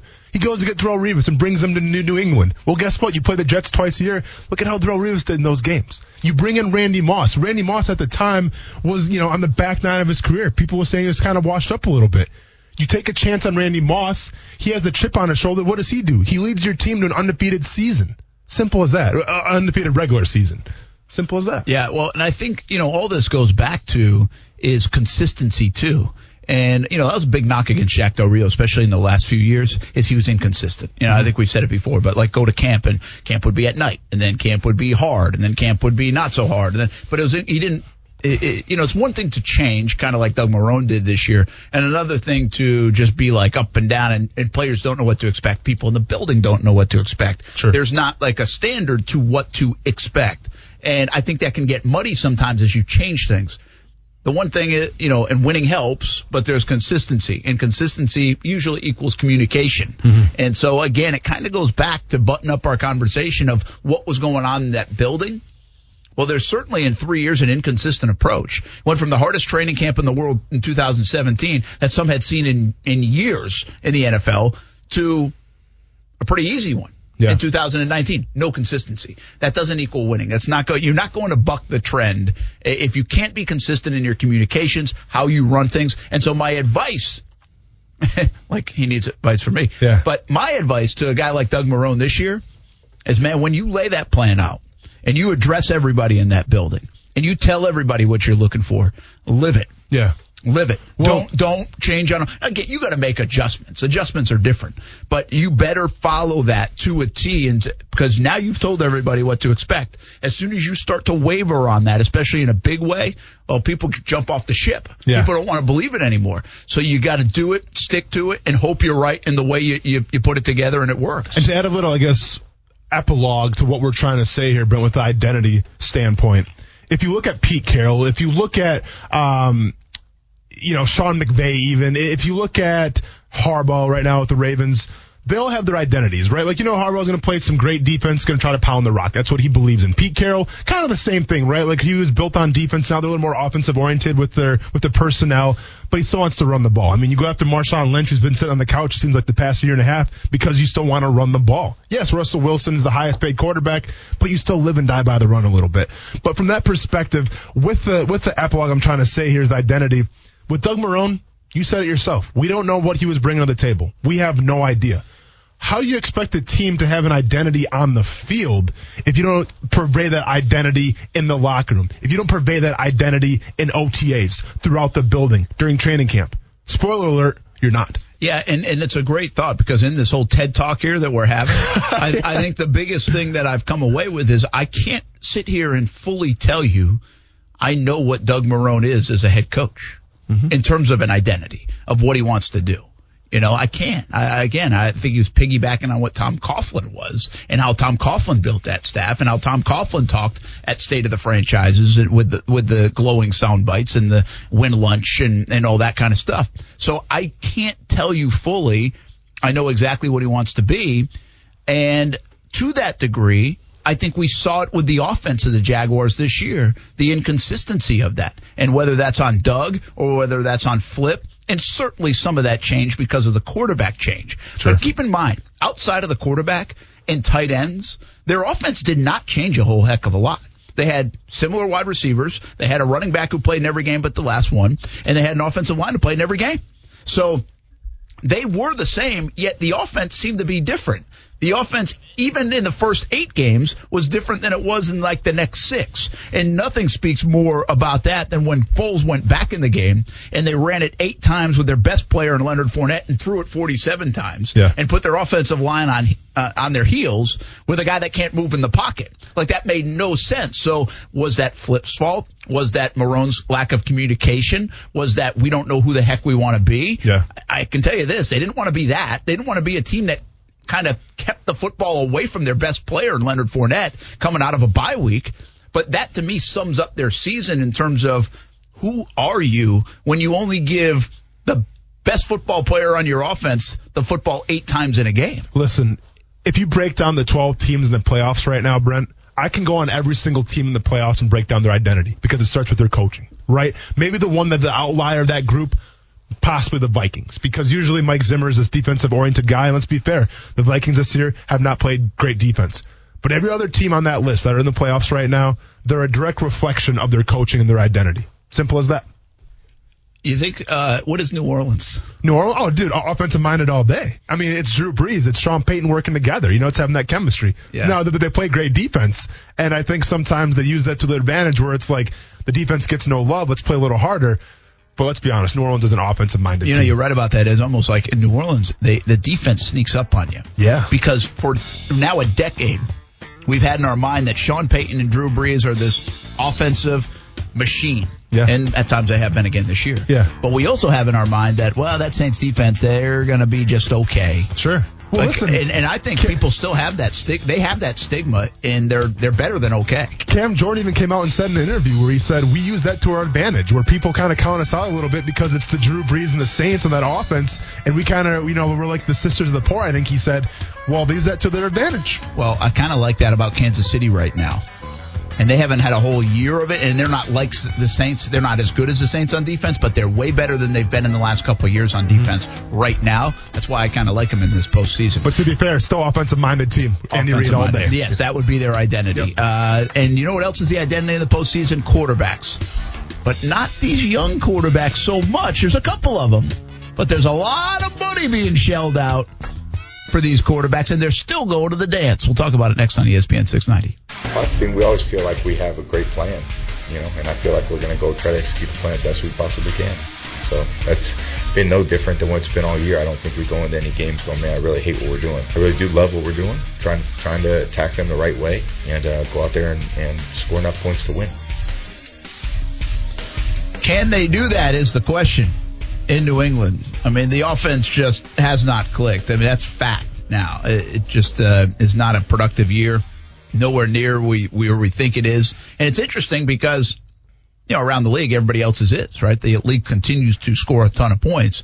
Kansas City has been like that. Baltimore's been like that. All the NFC teams have seemingly been like that when they need to. The Patriots just have not. They have not been like that. They need a game. The funny thing about it is they need a game kind of where the last couple of years, like the AFC Championship game against the Jags, the Super Bowl against the Rams, that they need to live in the low 20s tops, most likely to win. Yeah, which is a hard thing to ask themselves. If they do indeed advance against the Titans, well, then you got the Chiefs and maybe eventually the Ravens, who are two high-powered offensive scoring teams, right? So you can play all the good defense you want, but you will give up some points. I mean, even though you don't break, you will bend. And you have to counter that with scoring yourselves. And what we've seen from the Patriots lately is the fact that they don't have the weapons to score. Julian Edelman's banged up. Is he going to be healthy going into the playoffs? Sony Michel has been having problems all year in the run game. You have James White coming out of the backfield, but guess what? That's been the same song and dance now for the past 3 years. Teams can get hip to that, especially in the playoffs. So, listen, I said the Ravens going to the Super Bowl, Brent. All right, the Patriots were my original pick before the season even started, but it's hard for me to go with Brady this year. But it's the same story every single year. You bet against the GOAT, and you end up getting burned. I can't visualize in 100 scenarios that I try to play out in my mind where the New England Patriots can go toe-to-toe with the Chiefs. The Patriots can go toe-to-toe with the Ravens, but we've been proven wrong before. I already told you I ain't afraid of anything. I'm not afraid against the Patriots. I'm not afraid of the GOAT. Yeah. That's it. I think that has died down. So, okay, here's the question. And we got a couple things that we'll get to. I want to go on the quarterbacks here in the postseason. But let's begin with Tom Brady. Is this his final game in a Patriots uniform, if they lose, of course? But, I mean, could this really be, which seems unfathomable, his final game? And does that mean it's his final game because he retired? Or does that mean his final game because he went and looked elsewhere for employment? Yeah. To me, if the Patriots do not win the Super Bowl, or even if they don't make it to the Super Bowl, I think Tom Brady's coming back. Simple as that. I have a hard time believing Tom Brady, after all he's been through, that he has it in his mind that he's going to go out a loser. Now, you can call that delusion a little bit. You can call it and saying, you know what, Tom, that's fantastic, man. But at the end of the day, facts are facts. And Father Time is always undefeated. And let's be fair. You didn't look like yourself this year, okay? So I get that perspective, Brent. But once again, this is a different type of cat in Tom Brady. And I think he feels that he has to justify everything. And the only way to do that is to go out on top. So I think he comes back next year, regardless if it's with the Patriots or some other team, but he's coming back. He could have made this easier if he just listened to me and got out after the end of last year when he was on top. You did say that. But yeah. I said to you in the break when we were asking this question, I think you could chase that for a long time. You know, you can chase, I want to go out on top. I want to go out on top. Everybody would love to go out on top. I think it's cool that Tom Brady didn't walk away and said, hey, I still have it, and I still love being around my teammates, and I love playing this game, and I've got enough to play this game, and I think we can still win at a high level. I appreciate that about him. Mm-hmm. I kind of, from a storybook point of view, from the age that he's at, from where I think I saw this thing headed anyway, where New England, I felt, and we were there last year, and I felt all week, I felt at the media day, and I felt after they won it, mm-hmm, that both him and Belichick almost had this feeling of like, I can't believe we just won this with this team.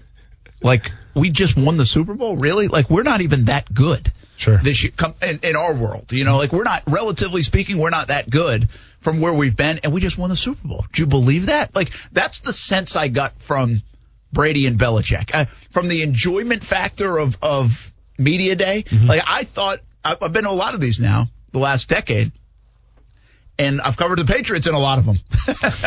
And I thought Tom Brady had the most fun he's ever had at a media day. He was smiling more. It didn't look like he was itching to get out of there. Any of that stuff. Super, I think super relaxed. Relaxed. Yeah. If you heard his sound bites, what he was saying, all those things. Like, it just had the feel of, man, this is pretty cool that we made it here one more time. We didn't even really expect this.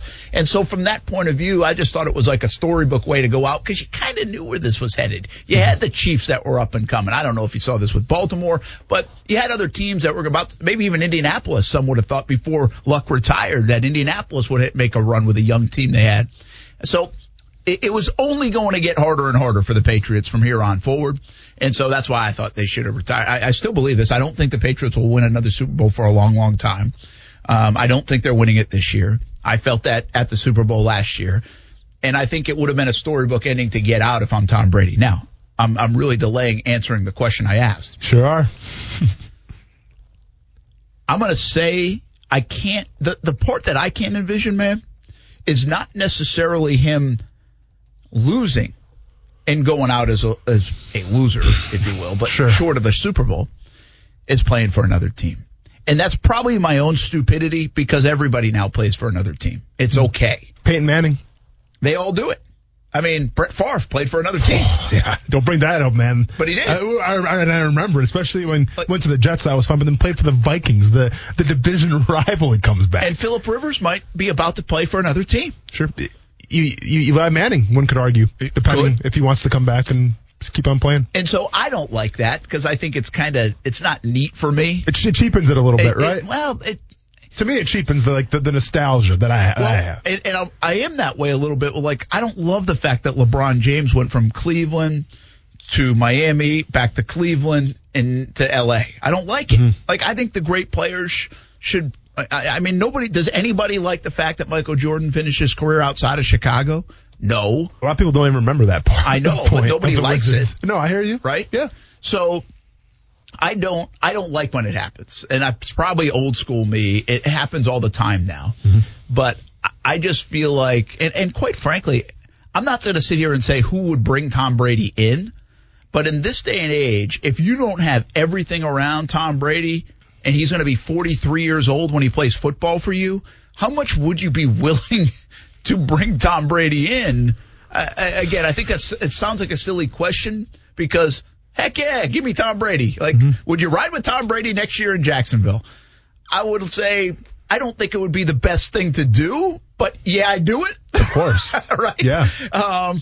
So I wonder how many teams out there would be willing to do it, is my question. You know, I mean, Phillip Rivers and Eli Manning definitely, but I think Phillip Rivers is going to have a hard time finding a place. Sure. Because, you know why? Because they're the statue quarterback, not only old, but expensive, and I'm not sure that's the way to go. Yeah, listen, I understand that it's the young man's game, you know, but I think Peyton Manning had the precedent, right? Because he comes from Indianapolis. He has the neck surgery. He got his neck fused together, right? If I'm not mistaken. Yeah, I think that's what it was. It was a fusion, which is a very serious operation. And to be fair, sometimes like guys don't ever really recover from that, you know? So if you're the Broncos, you're taking that risk and bringing Peyton Manning in. Now, what did bringing Peyton Manning actually do? Okay. Well, number one, you had the team around him to cultivate the greatness of Peyton Manning, right? Like, he didn't just go to some schlubby team where it was like, all right, Peyton, we're like the Bad News Bears. Go ahead and show us how to win a football game. No, you had the vets there that helped him out. You know, you had the receiving core. You had a fantastic defense, and all those things helped. So, in my opinion, yes, I think Tom Brady can play in another spot, but it has to be the right situation. I think Tom Brady's past the point of where he can go to a team like the Dolphins, a team that like the Redskins, teams that are kind of the bottom barrel, or even maybe the Jaguars right now, who are kind of the bottom barrel themselves, and expect to have winning results like Peyton Manning did. No, you have to have the right situation. Like, where though? That's my point. So, sure. So as we say this and say, okay, is this it for Tom Brady? Where's the fit for Tom Brady? If you take it to California, could he go to the Chargers? Sure, yeah. I mean, but aren't you just replacing? I mean, I guess I could see the fit. I mean, if you're willing to go with Rivers for all this time and Maybe Brady comes in. They have a lot of talent on offense. I think they do if they keep that. And so I could see that. That would be one team. Obviously, Oakland's not doing that. Denver. And Denver, it doesn't feel like they're moving on with Locke. Well, I mean, Locke is the guy. That? What? For Tom Brady? But they're nowhere near as talented around they were with Peyton. Exactly. Without a doubt. No, you're absolutely right, Brent, because let's be honest, Von Miller, not sure if he's coming back yet. And keep in mind, Peyton set records in Denver, and they went to the Super Bowl and lost, but the one they won, he could hardly throw the ball 8 yards. Sure. They won because of their defense. He was a handicap to that team. Yeah. I mean, he seriously was. Yep. I mean, I loved it for him that he won that, but he would. They didn't win that because they almost won it in spite. You know what would be a crazy thing? If, let's say, the Patriots don't go to the Super Bowl, okay? And Tom Brady's kind of questioned if he wants to leave or not. He goes to Cleveland with Bill Belichick. Well, I actually ran that through my mind, not the Belichick part, but the Cleveland part of saying, I'll go throw it to Landry, and I'll go throw it to Odell Beckham Jr. Mm-hmm. Okay. And then Belichick goes with him. I don't know about the Belichick part. Yeah, but there are ties to Cleveland, though. Yeah, you know? I don't know about that part of it. But I did think of, from a Brady standpoint, could you fit and bump Baker Mayfield out?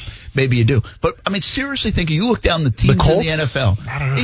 You got to remember, and I understand in hindsight you're gonna laugh at this, but when Nick Foles was out there as a 30-year-old quarterback who had won a Super Bowl and a Super Bowl MVP and whatever, there wasn't more than one team sniffing for Nick Foles. In a quarterback star of the world, only one team really had interest in Nick Foles, and that was the Jacksonville Jaguars. Why? Well, because some of the teams were ready to draft their quarterback of the future, and they were in a high position. Some have already drafted their quarterback of the future, or other teams like the Patriots, the Chargers, the Seattles, everybody had their quarterback and have had him for a while, Green Bay in that list. So if you really start to look at the teams in the NFL that are unhappy with their quarterback situation, there are not many of them, or I shouldn't say unhappy or well invested. Correct. Already in their quarterback situation, usually with a young player. Mm-hmm.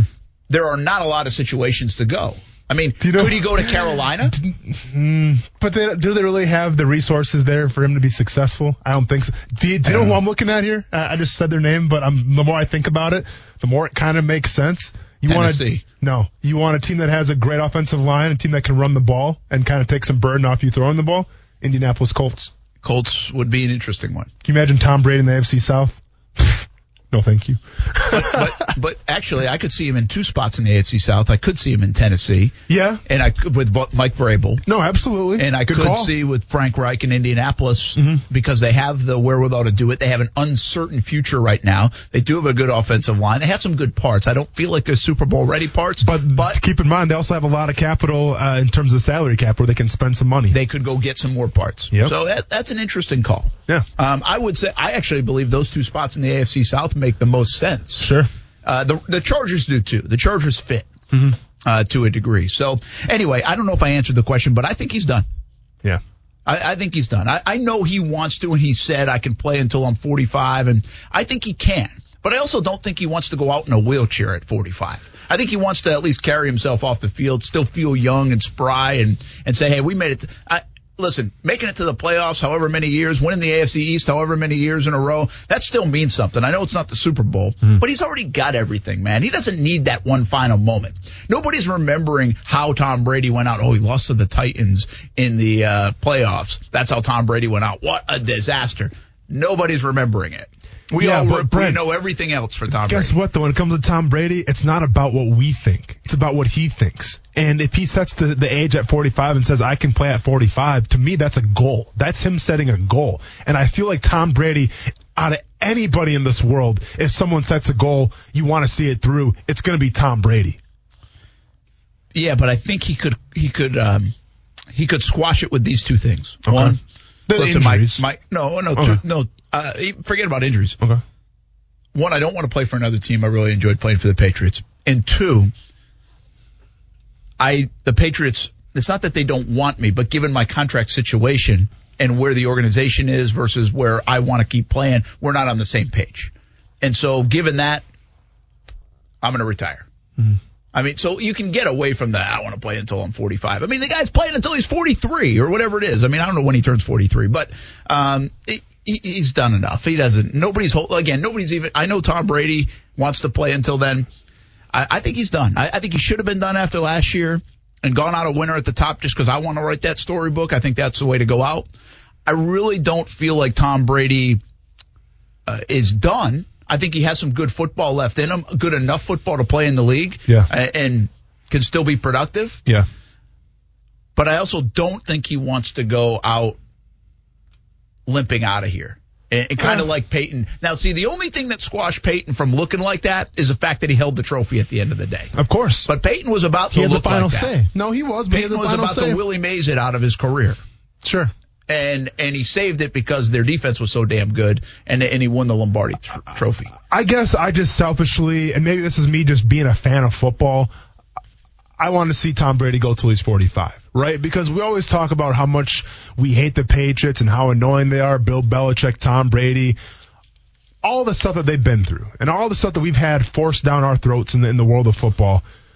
But to be fair, we're never going to see this again, right? Like, this is like that once in a million thing where like a satellite or a planet revolves around the earth. You have one shot to watch it outside at night with your family before you never see it again. And that's, to me, what Tom Brady and Bill Belichick are. So I want to stand outside. I want to hang out with my family, and I want to watch that thing as long as I can, because at the end of the day, it'll never happen again. So from that perspective, I'm not going to say I want to see Tom Brady leave. I want to see him walk away, because he's good for the sport of football. Regardless if you're a fan or you're a hater, you're still talking about it, and you're never going to see it again. I don't disagree with all that. I mean, I get it. I've appreciated Tom. I'm sick of Patriots fans. I hope they never win again. I hope they don't win a Super Bowl title forever, and I'm from there. Between Sean Payton, Patriots fans, and other fan bases, Brent just, and Titans people, you can't stand them. No, I can't. I respect it. If the Patriots won 12 games in the next decade, only it would bring a smile to my face, just so the Patriots fans can remember how I suffered as a kid growing up around there, and how you should suffer as an NFL fan, and not this greedy nature of winning a Super Bowl once every 3 years. To be fair, though, from the media perspective, I'm sure that would be gold for the media perspective, because now you got stuff to complain about. Well, they do. They need to They need a different storyline. I know. But anyway, I do appreciate what we just saw. I never stop short of that. Whether you like Tiger Woods or not, whether you like LeBron James or not, whether you're Tom Brady. We are seeing, I mean, again, we just saw a decade that was brilliant in terms of the historical nature of it. And Tom Brady, Bill Belichick, the New England Patriots are certainly a part of that. Yeah. I don't think they're an organization. I know a lot of people can't stand them because they've become the Duke and the New York Yankees and all that. But I always say this about the Yankees. Yankees are a tremendous organization. The Patriots are a tremendous organization. You get tired of the storyline, absolutely, but you also tip your cap to them at the end of the day. I do think it's done, though. I mean, I think Brady's going to be done, and I think Belichick, if he cares about the legacy part, will also be done. But I don't feel like Belichick's going to do that. I think he's going to say, hey, you know what? We can still win some games, make the playoffs. I'll show you how good of a coach I am. Mm-hmm. We're still going to do that. I think he'll hang around for a few more years after Brady, and then he'll figure out how damn tough it is, and he'll get out of there. Well, welcome back to the real world, exactly. So anyway, all right, here's we'll go to break in a couple minutes, but you have said a lot on this show that young quarterback model, when it's cheap, is some of the best times to be alive as an organization and win. Yeah. Right? Yep. So the Mahomes right now, the Baltimore, Lamar Jackson. And by the way, when you're talking about Tom Brady, I went through every single quarterback in the playoffs and saw where they ranked in terms of highest paid quarterbacks to lowest paid quarterbacks. And this is going to be interesting. I'm way on you, man. I got you. What's amazing to me is the amount of dollars in the NFC alone. Mm-hmm. Okay, Russell Wilson has a $140 million deal.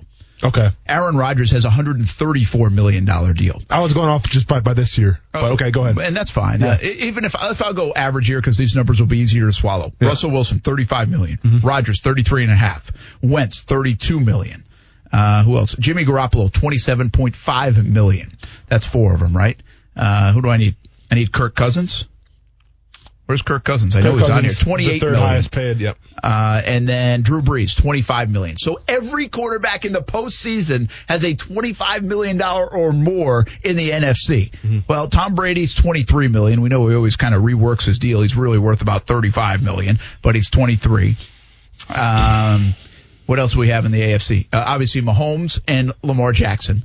And Tannehill is on a deal that's obviously very affordable because he was a backup guy. Against the cap, he's the 43rd highest paid quarterback in the NFL. He makes $7 million a year this year. Correct. So who am I missing? Houston, Deshaun Watson, rookie deal. Deshaun Watson is the 32nd highest paid quarterback in the NFL against the salary cap. And one more team, Buffalo, rookie deal. Josh Allen, 29th. So isn't it wild? In the NFC... Carson Wentz, too, 21st, by the way. Yeah, Wentz. So in the NFC, you have every quarterback that's $25 million on this monster $100 million deal. In the AFC, you have Tom Brady and then everybody else on a rookie deal. Correct. Right? Yes. Yep. Well, yeah, you're right. Fascinating clash. Well, Jimmy Garoppolo is 15th. He's on a new deal in the NFC. Yes. Yeah. So you're right. Okay. Yeah, he's on a $100 million deal. Yep. Okay. Garoppolo's, again, I mean, $27.5 million. Drew Brees is $25 million. Brees isn't on a $100 million deal, but he's on like a $25 million a year deal because he's so old. Yeah. But, Wilson's $140 million. Aaron Rodgers, $134. Wentz, $128. Kirk Cousins, $84 million deal, but it averages out to $28 a year. But Garoppolo, fair, $137 million. Kirk Cousins right now, his contract this year was the third highest against the salary cap. Kirk Cousins, number 3. Yeah. Yeah. But... I think it goes to show, like, you're not wrong about your rookie deal completely. But this year, I believe a team with a quarterback that they spent a ton of money on might be holding the trophy. Unless you like Lamar Jackson that much. I mean, and you know I do, but yeah, it's almost 50-50, right? Yeah, because 7-5. Well, and it's amazing because Jimmy Garoppolo, who at the time, that was a monumental deal. Well, now he's the 15th highest paid quarterback against the cap. Yeah. He's number 15. So it's amazing year by year how much that changes. Yeah, I was the guy last year that was saying, if you look at the Super Bowl guys, it's like, because Tom Brady's the outlier because Tom Brady takes a pay cut. He does, yeah. But last year I was saying, oh yeah, all these guys in the rookie deals, I mean, you can afford to have the other pieces in line. Well, here's Aaron Rodgers, in the 2 seed.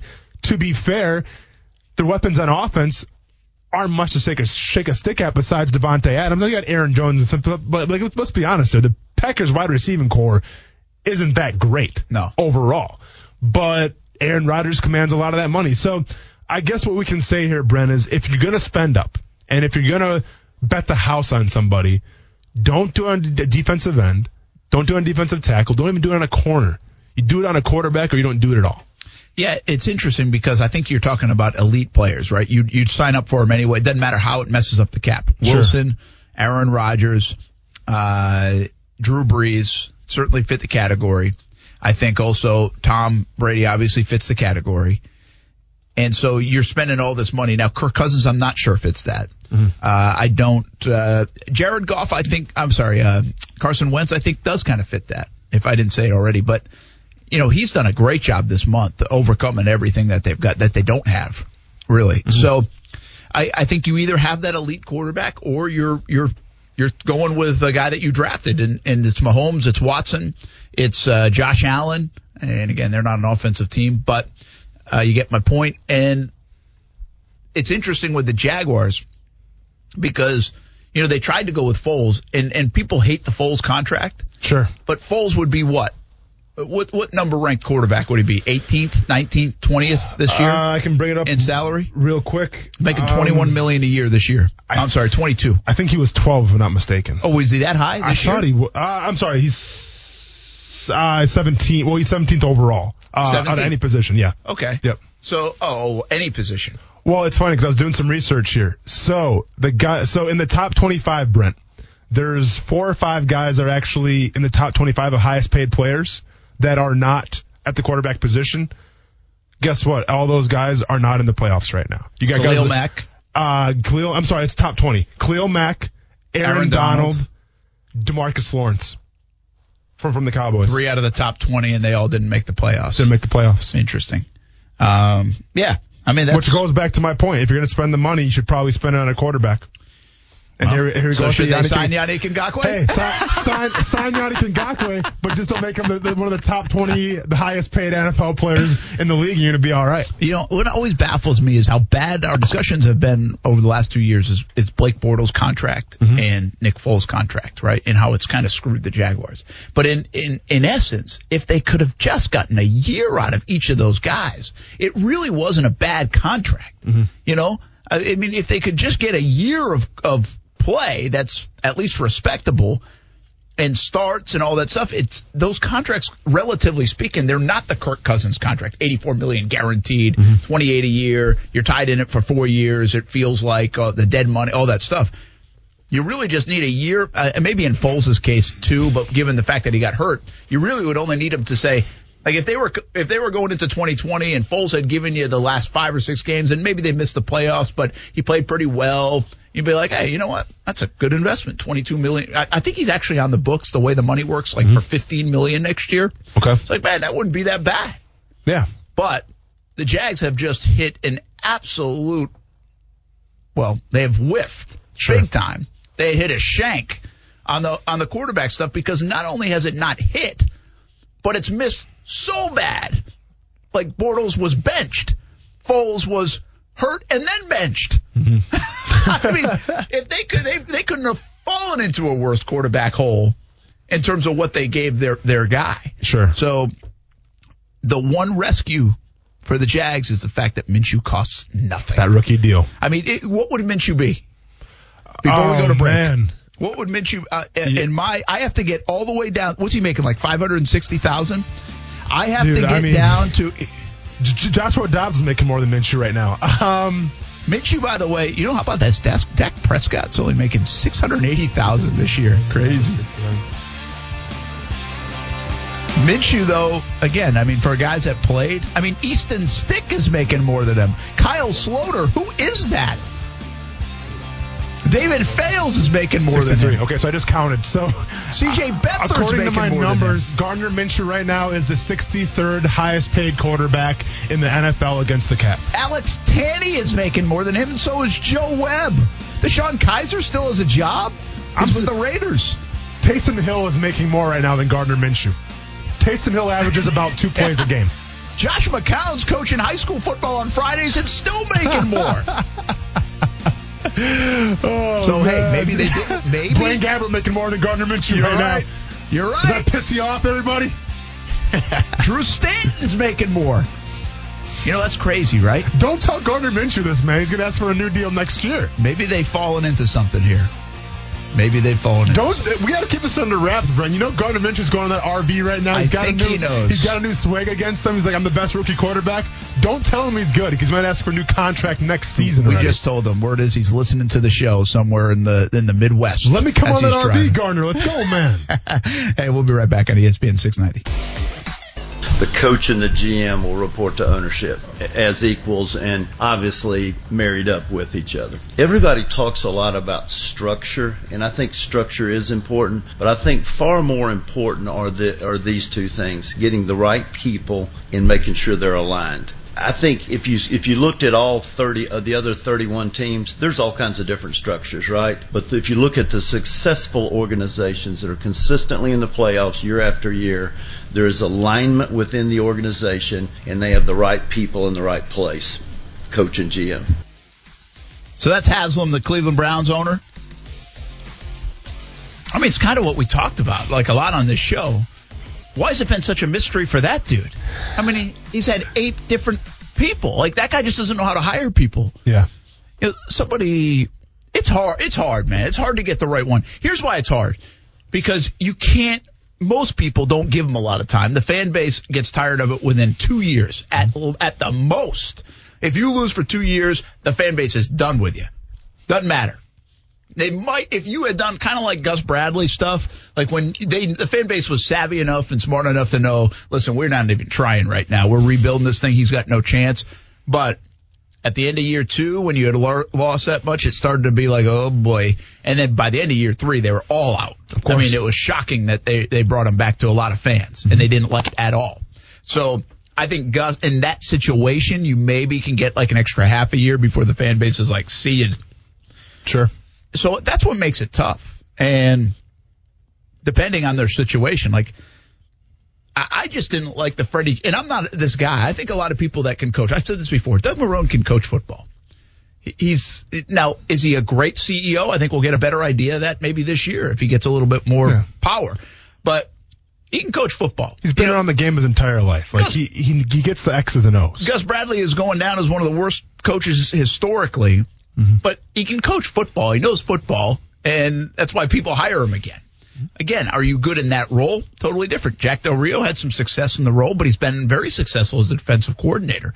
Is it a better fit for him? Maybe. I don't know. But the bottom line is guys can coach. Like Freddie Kitchens, I think he can coach. He's not just a dumb guy that all of a sudden got handed a job and they were trying to make it work. That's not how it goes down. You wouldn't do that. But the fit to me never made sense in Cleveland. Like when we've talked bad about Cleveland, you know, and I did, and I said they're going to win 5 games. You were right, and I was about the hype, man. I was on the bandwagon. The reason why, one of them, is because I couldn't buy the coach. Sure. And there's very few times where I say that. I usually can buy into somebody fixing it, and to me, I always put more on the players than most people do. They put a lot on the coaching, but I put a lot on the players. And that one I couldn't do. I wasn't signing off with the talent they had, with kind of the personalities they had. And I just thought it was a bad move right from the get-go. I think they would have been off, and I wouldn't have advocated for it, but they would have been better off with a Greg Williams type of guy. Sure. And keeping him in there. And I think they would have had more success. I really do. On top of that, I just wasn't buying it. I just can't buy that Baker Mayfield is the face of like every commercial that we see this year, which he won't be in 2020. We can pretty much guarantee. It is probably gonna be Lamar Jackson. Yeah, but he's not the face of. He still hasn't proven enough to me that he's the guy that everybody wants to follow. Sure, I still don't get by that. And although we joked about it as he's like chugging a beer at a Cleveland Indians game, I still think there is something to that. Like you're not going to see Eli Manning and Peyton Manning and Tom Brady. Most likely do that. I mean, we see Tom Brady at Drew Brees, Philip Rivers. You don't. And that was my knock against Bortles at the end of the day. Like, Bortles is a fun dude to hang out with. You know he was at the beaches, and you know he's a fun guy. Yeah. But your CEO, your QB, you don't usually see him do that. Brent, to be fair, though, we're singing this guy's praises right now, but I could see Gardner Minshew at a shrimp game pounding a beer. Yeah. You know? I mean, I think a difference has to be just the maturity, right? Like, once you have a family and everything, I think things start to put in perspective a little bit. Listen, I think Tom Brady pounds beers all the time. Yeah. I think Eli Manning said, like, after he had a beer. You read that article? He had, like, a guy that gave him a beer after every road game or something. Like, I'm not saying they don't. Aaron Rodgers did it at a Bucs game, right? And that's what kind of started the whole thing. Yeah, that's a good one. Yeah, that's a good one. But once again, doesn't have kids, doesn't have a family. He doesn't, and he's built up so much damn equity, man. Sure. I mean, he's not one of these young guys that's trying to do it. Sure. You know? So, I get that's not... This isn't like you can't drink beer and be a good quarterback in the NFL. Not my point. Yeah. My point is you want a leader of men is 2 positions in that building usually in the NFL. One is the head coach and another is in the QB room. That's where the leader comes from. And if you have that, you're usually successful. Drew Brees is a brilliant example of it. Brady is a brilliant example of it. I don't know where Rodgers fits in that whole, but I'm assuming because of the respect that he has, he fits in it. Yeah. I mean, what we heard when we had Jake Ryan on, he talked about it, how he's got nothing but respect for Aaron Rodgers. But I would say this, Gardner Minshew, to your point, it's a fair one. It's an interesting way to say it. Gardner Minshew, yes, I do believe he chugs beers. Yes. I think he's in his RV right now, and when they park it in wherever, Texas, and they're partying and having fun. Absolutely. No doubt about it. As they should, man. Enjoy yourself. Treat yourself. And you see the jorts, and you see the mustache stuff, and you see the fun quotes and all this stuff. Mm-hmm. But have you seen video or anything of Gardner Minshew partying? Have you seen that side? We haven't. And I think it would be smart for him not to show that in public, not to go to a baseball game or a basketball game and be chugging a beer. It doesn't mean I'm writing off his career if he does. Sure. But I think from that position, as you're a young player and trying to be that guy and get people to follow you, I'm not sure that's the the image I want out there. And Baker Mayfield, by the way, already came with baggage in that regard. He did. And so he was trying to kind of turn that tide. And I just thought some of the instances, I was like, this isn't going to work out well. This isn't going to be well. But I already questioned whether he could be that leader or guy, and I still do, whether he was drinking at an Indians game or not. See, yeah, and to me, I'm trying not to put too much into drinking a beer makes you a bad quarterback. I really don't believe that. No, I hear you. But here's the point, though, Brent. Like, yeah, I'm not going to buy a lot of equity, and if you go to a baseball game, you slam a beer, you're not a good quarterback, you know. And one could argue if Aaron Rodgers is, in fact, a great leader. I go by what people say about him, so I think he indeed is a great leader. What was more telling to me about Baker Mayfield, and this was even in college, was the arrogance and the cockiness that came from the on-the-field performances and also in press conferences, right? Like, I'm reminded when he played Kansas and they didn't shake his hand, so he's like, okay, I'm going to grab my crotch and shake it at you. Again. Okay, that's telling. It's telling when he wants to call out the media and say, that's the dumbest question I ever heard, things of that nature. Gardner Minshew maybe kind of gets on the media a little bit, but he does it in a fun, playful way. It's not from a standpoint where it's like, I'm better than you, you're an idiot. That's what Baker Mayfield did this entire season. He did. To me, that's a lot more telling, okay? Yes, Gardner Minshew is a guy that can have a beer at a baseball game or a basketball game. He's a guy that can go in the RV and tour the country with a keg probably in the back. That's what I would do. You put the keg in the RV, obviously. Don't stop at the gas stations. You got a keg in the RV.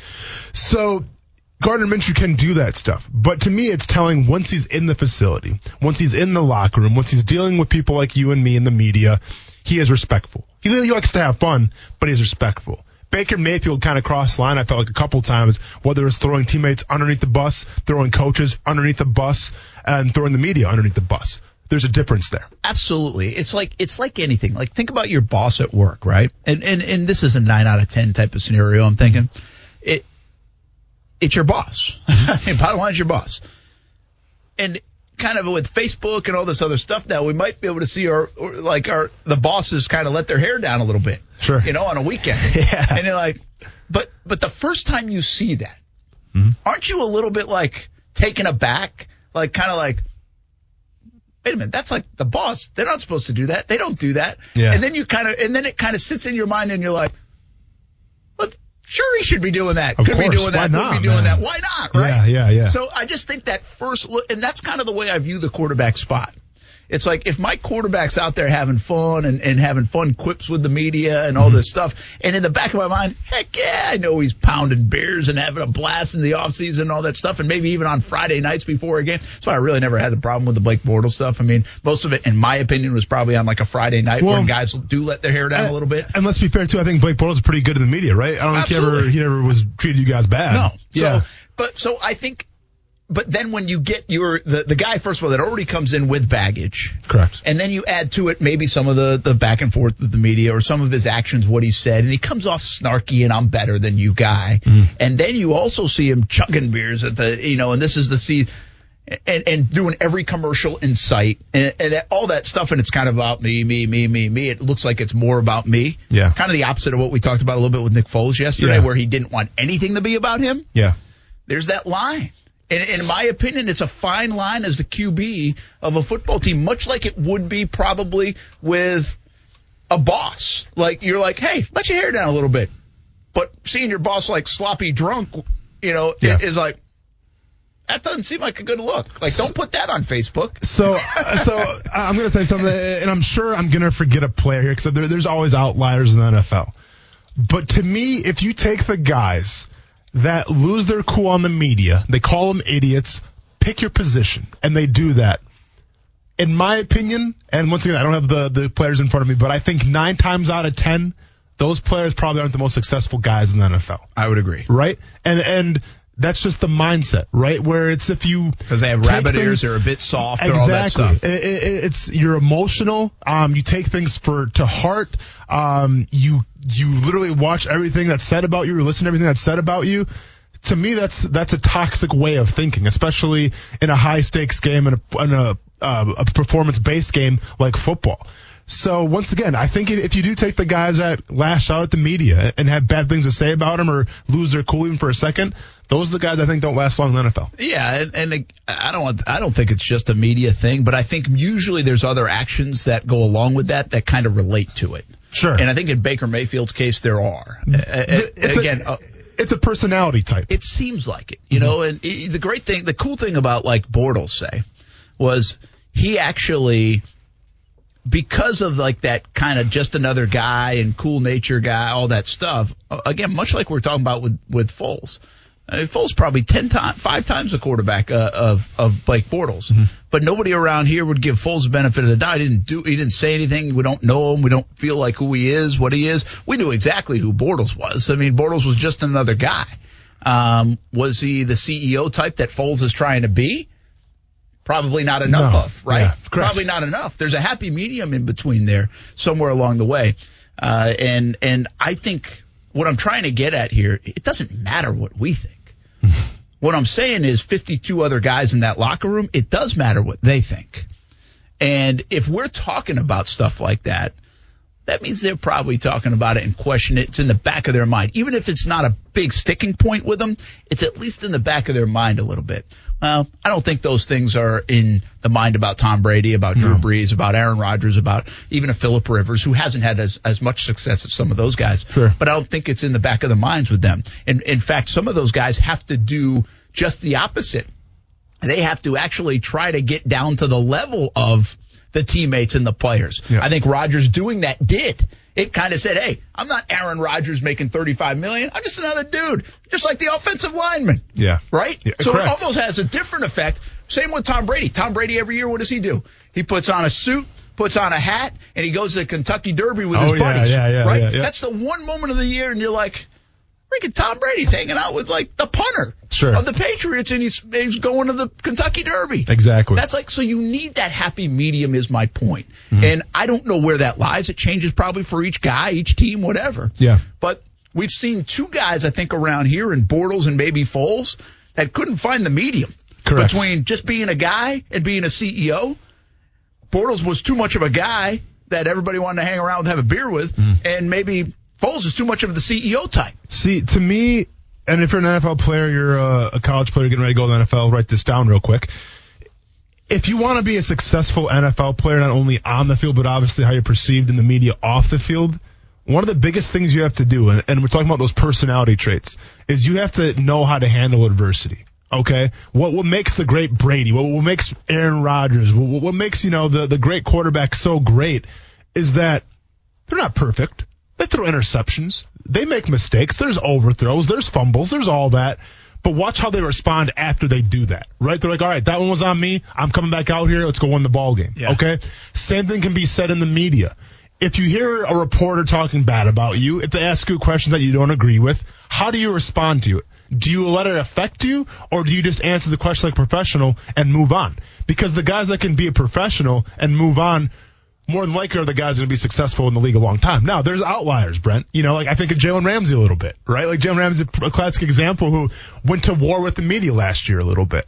But to be fair, his adversity on the field, if he gives up a big play, he's the guy that's like, man, that wasn't my fault, whatever. I'm gonna get that one back, you know? And now maybe that comes from a little bit of a delusion, but it's still from the standpoint of he responds to the adversity. Ramsey also, he can be on an island, which I think he kind of was in that locker room. I think even in his own meeting room, I think there were guys that didn't love him and got who he was and be like, all right, Jalen being Jalen. Yeah. Quarterback can't be quarterback being quarterback. Well, especially. And look at Baker Mayfield, only on the field but off the field as well. When he's on the field, you throw an interception, you lose in a ball game, watch his body language. It's not good, right? He doesn't respond to the adversity that well. Same thing in the press conference. When people ask him hard questions or questions maybe they shouldn't ask him, regardless of what it is, he's not being a professional. He's not handling the adversity well. How is that different than potentially like a Marshawn Lynch situation where like he just doesn't interact with the media?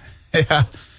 Yeah, I think he has such a respect amongst his teammates. If you talk to people that have been his teammates before, they love the guy. And listen, people aren't going to give you a hard time in a locker room if you don't like the media. Like if anybody didn't like Jalen Ramsey, it wasn't because he had a beef with the media or if he was a pain in the ass to the media or anything like that. they might laugh that off and kind of they probably like that part. They think it's the funny part. Sure. It was other things that Jalen did in the building with his actions, with his me attitude that maybe they didn't like. So but I don't think there's a player on the planet that would be disliked because of the way he treats the media internally. I don't think so. Yeah. But I think it goes with the whole package, especially at the quarterback position. This is what I'm talking about. That QB position of how you handle things. The idea that, to me, Baker Mayfield feels like he's got rabbit ears about everything that's said about him, everything that might be turned a little bit, and there's almost like a softness to that. He's not mentally tough enough to deal with that.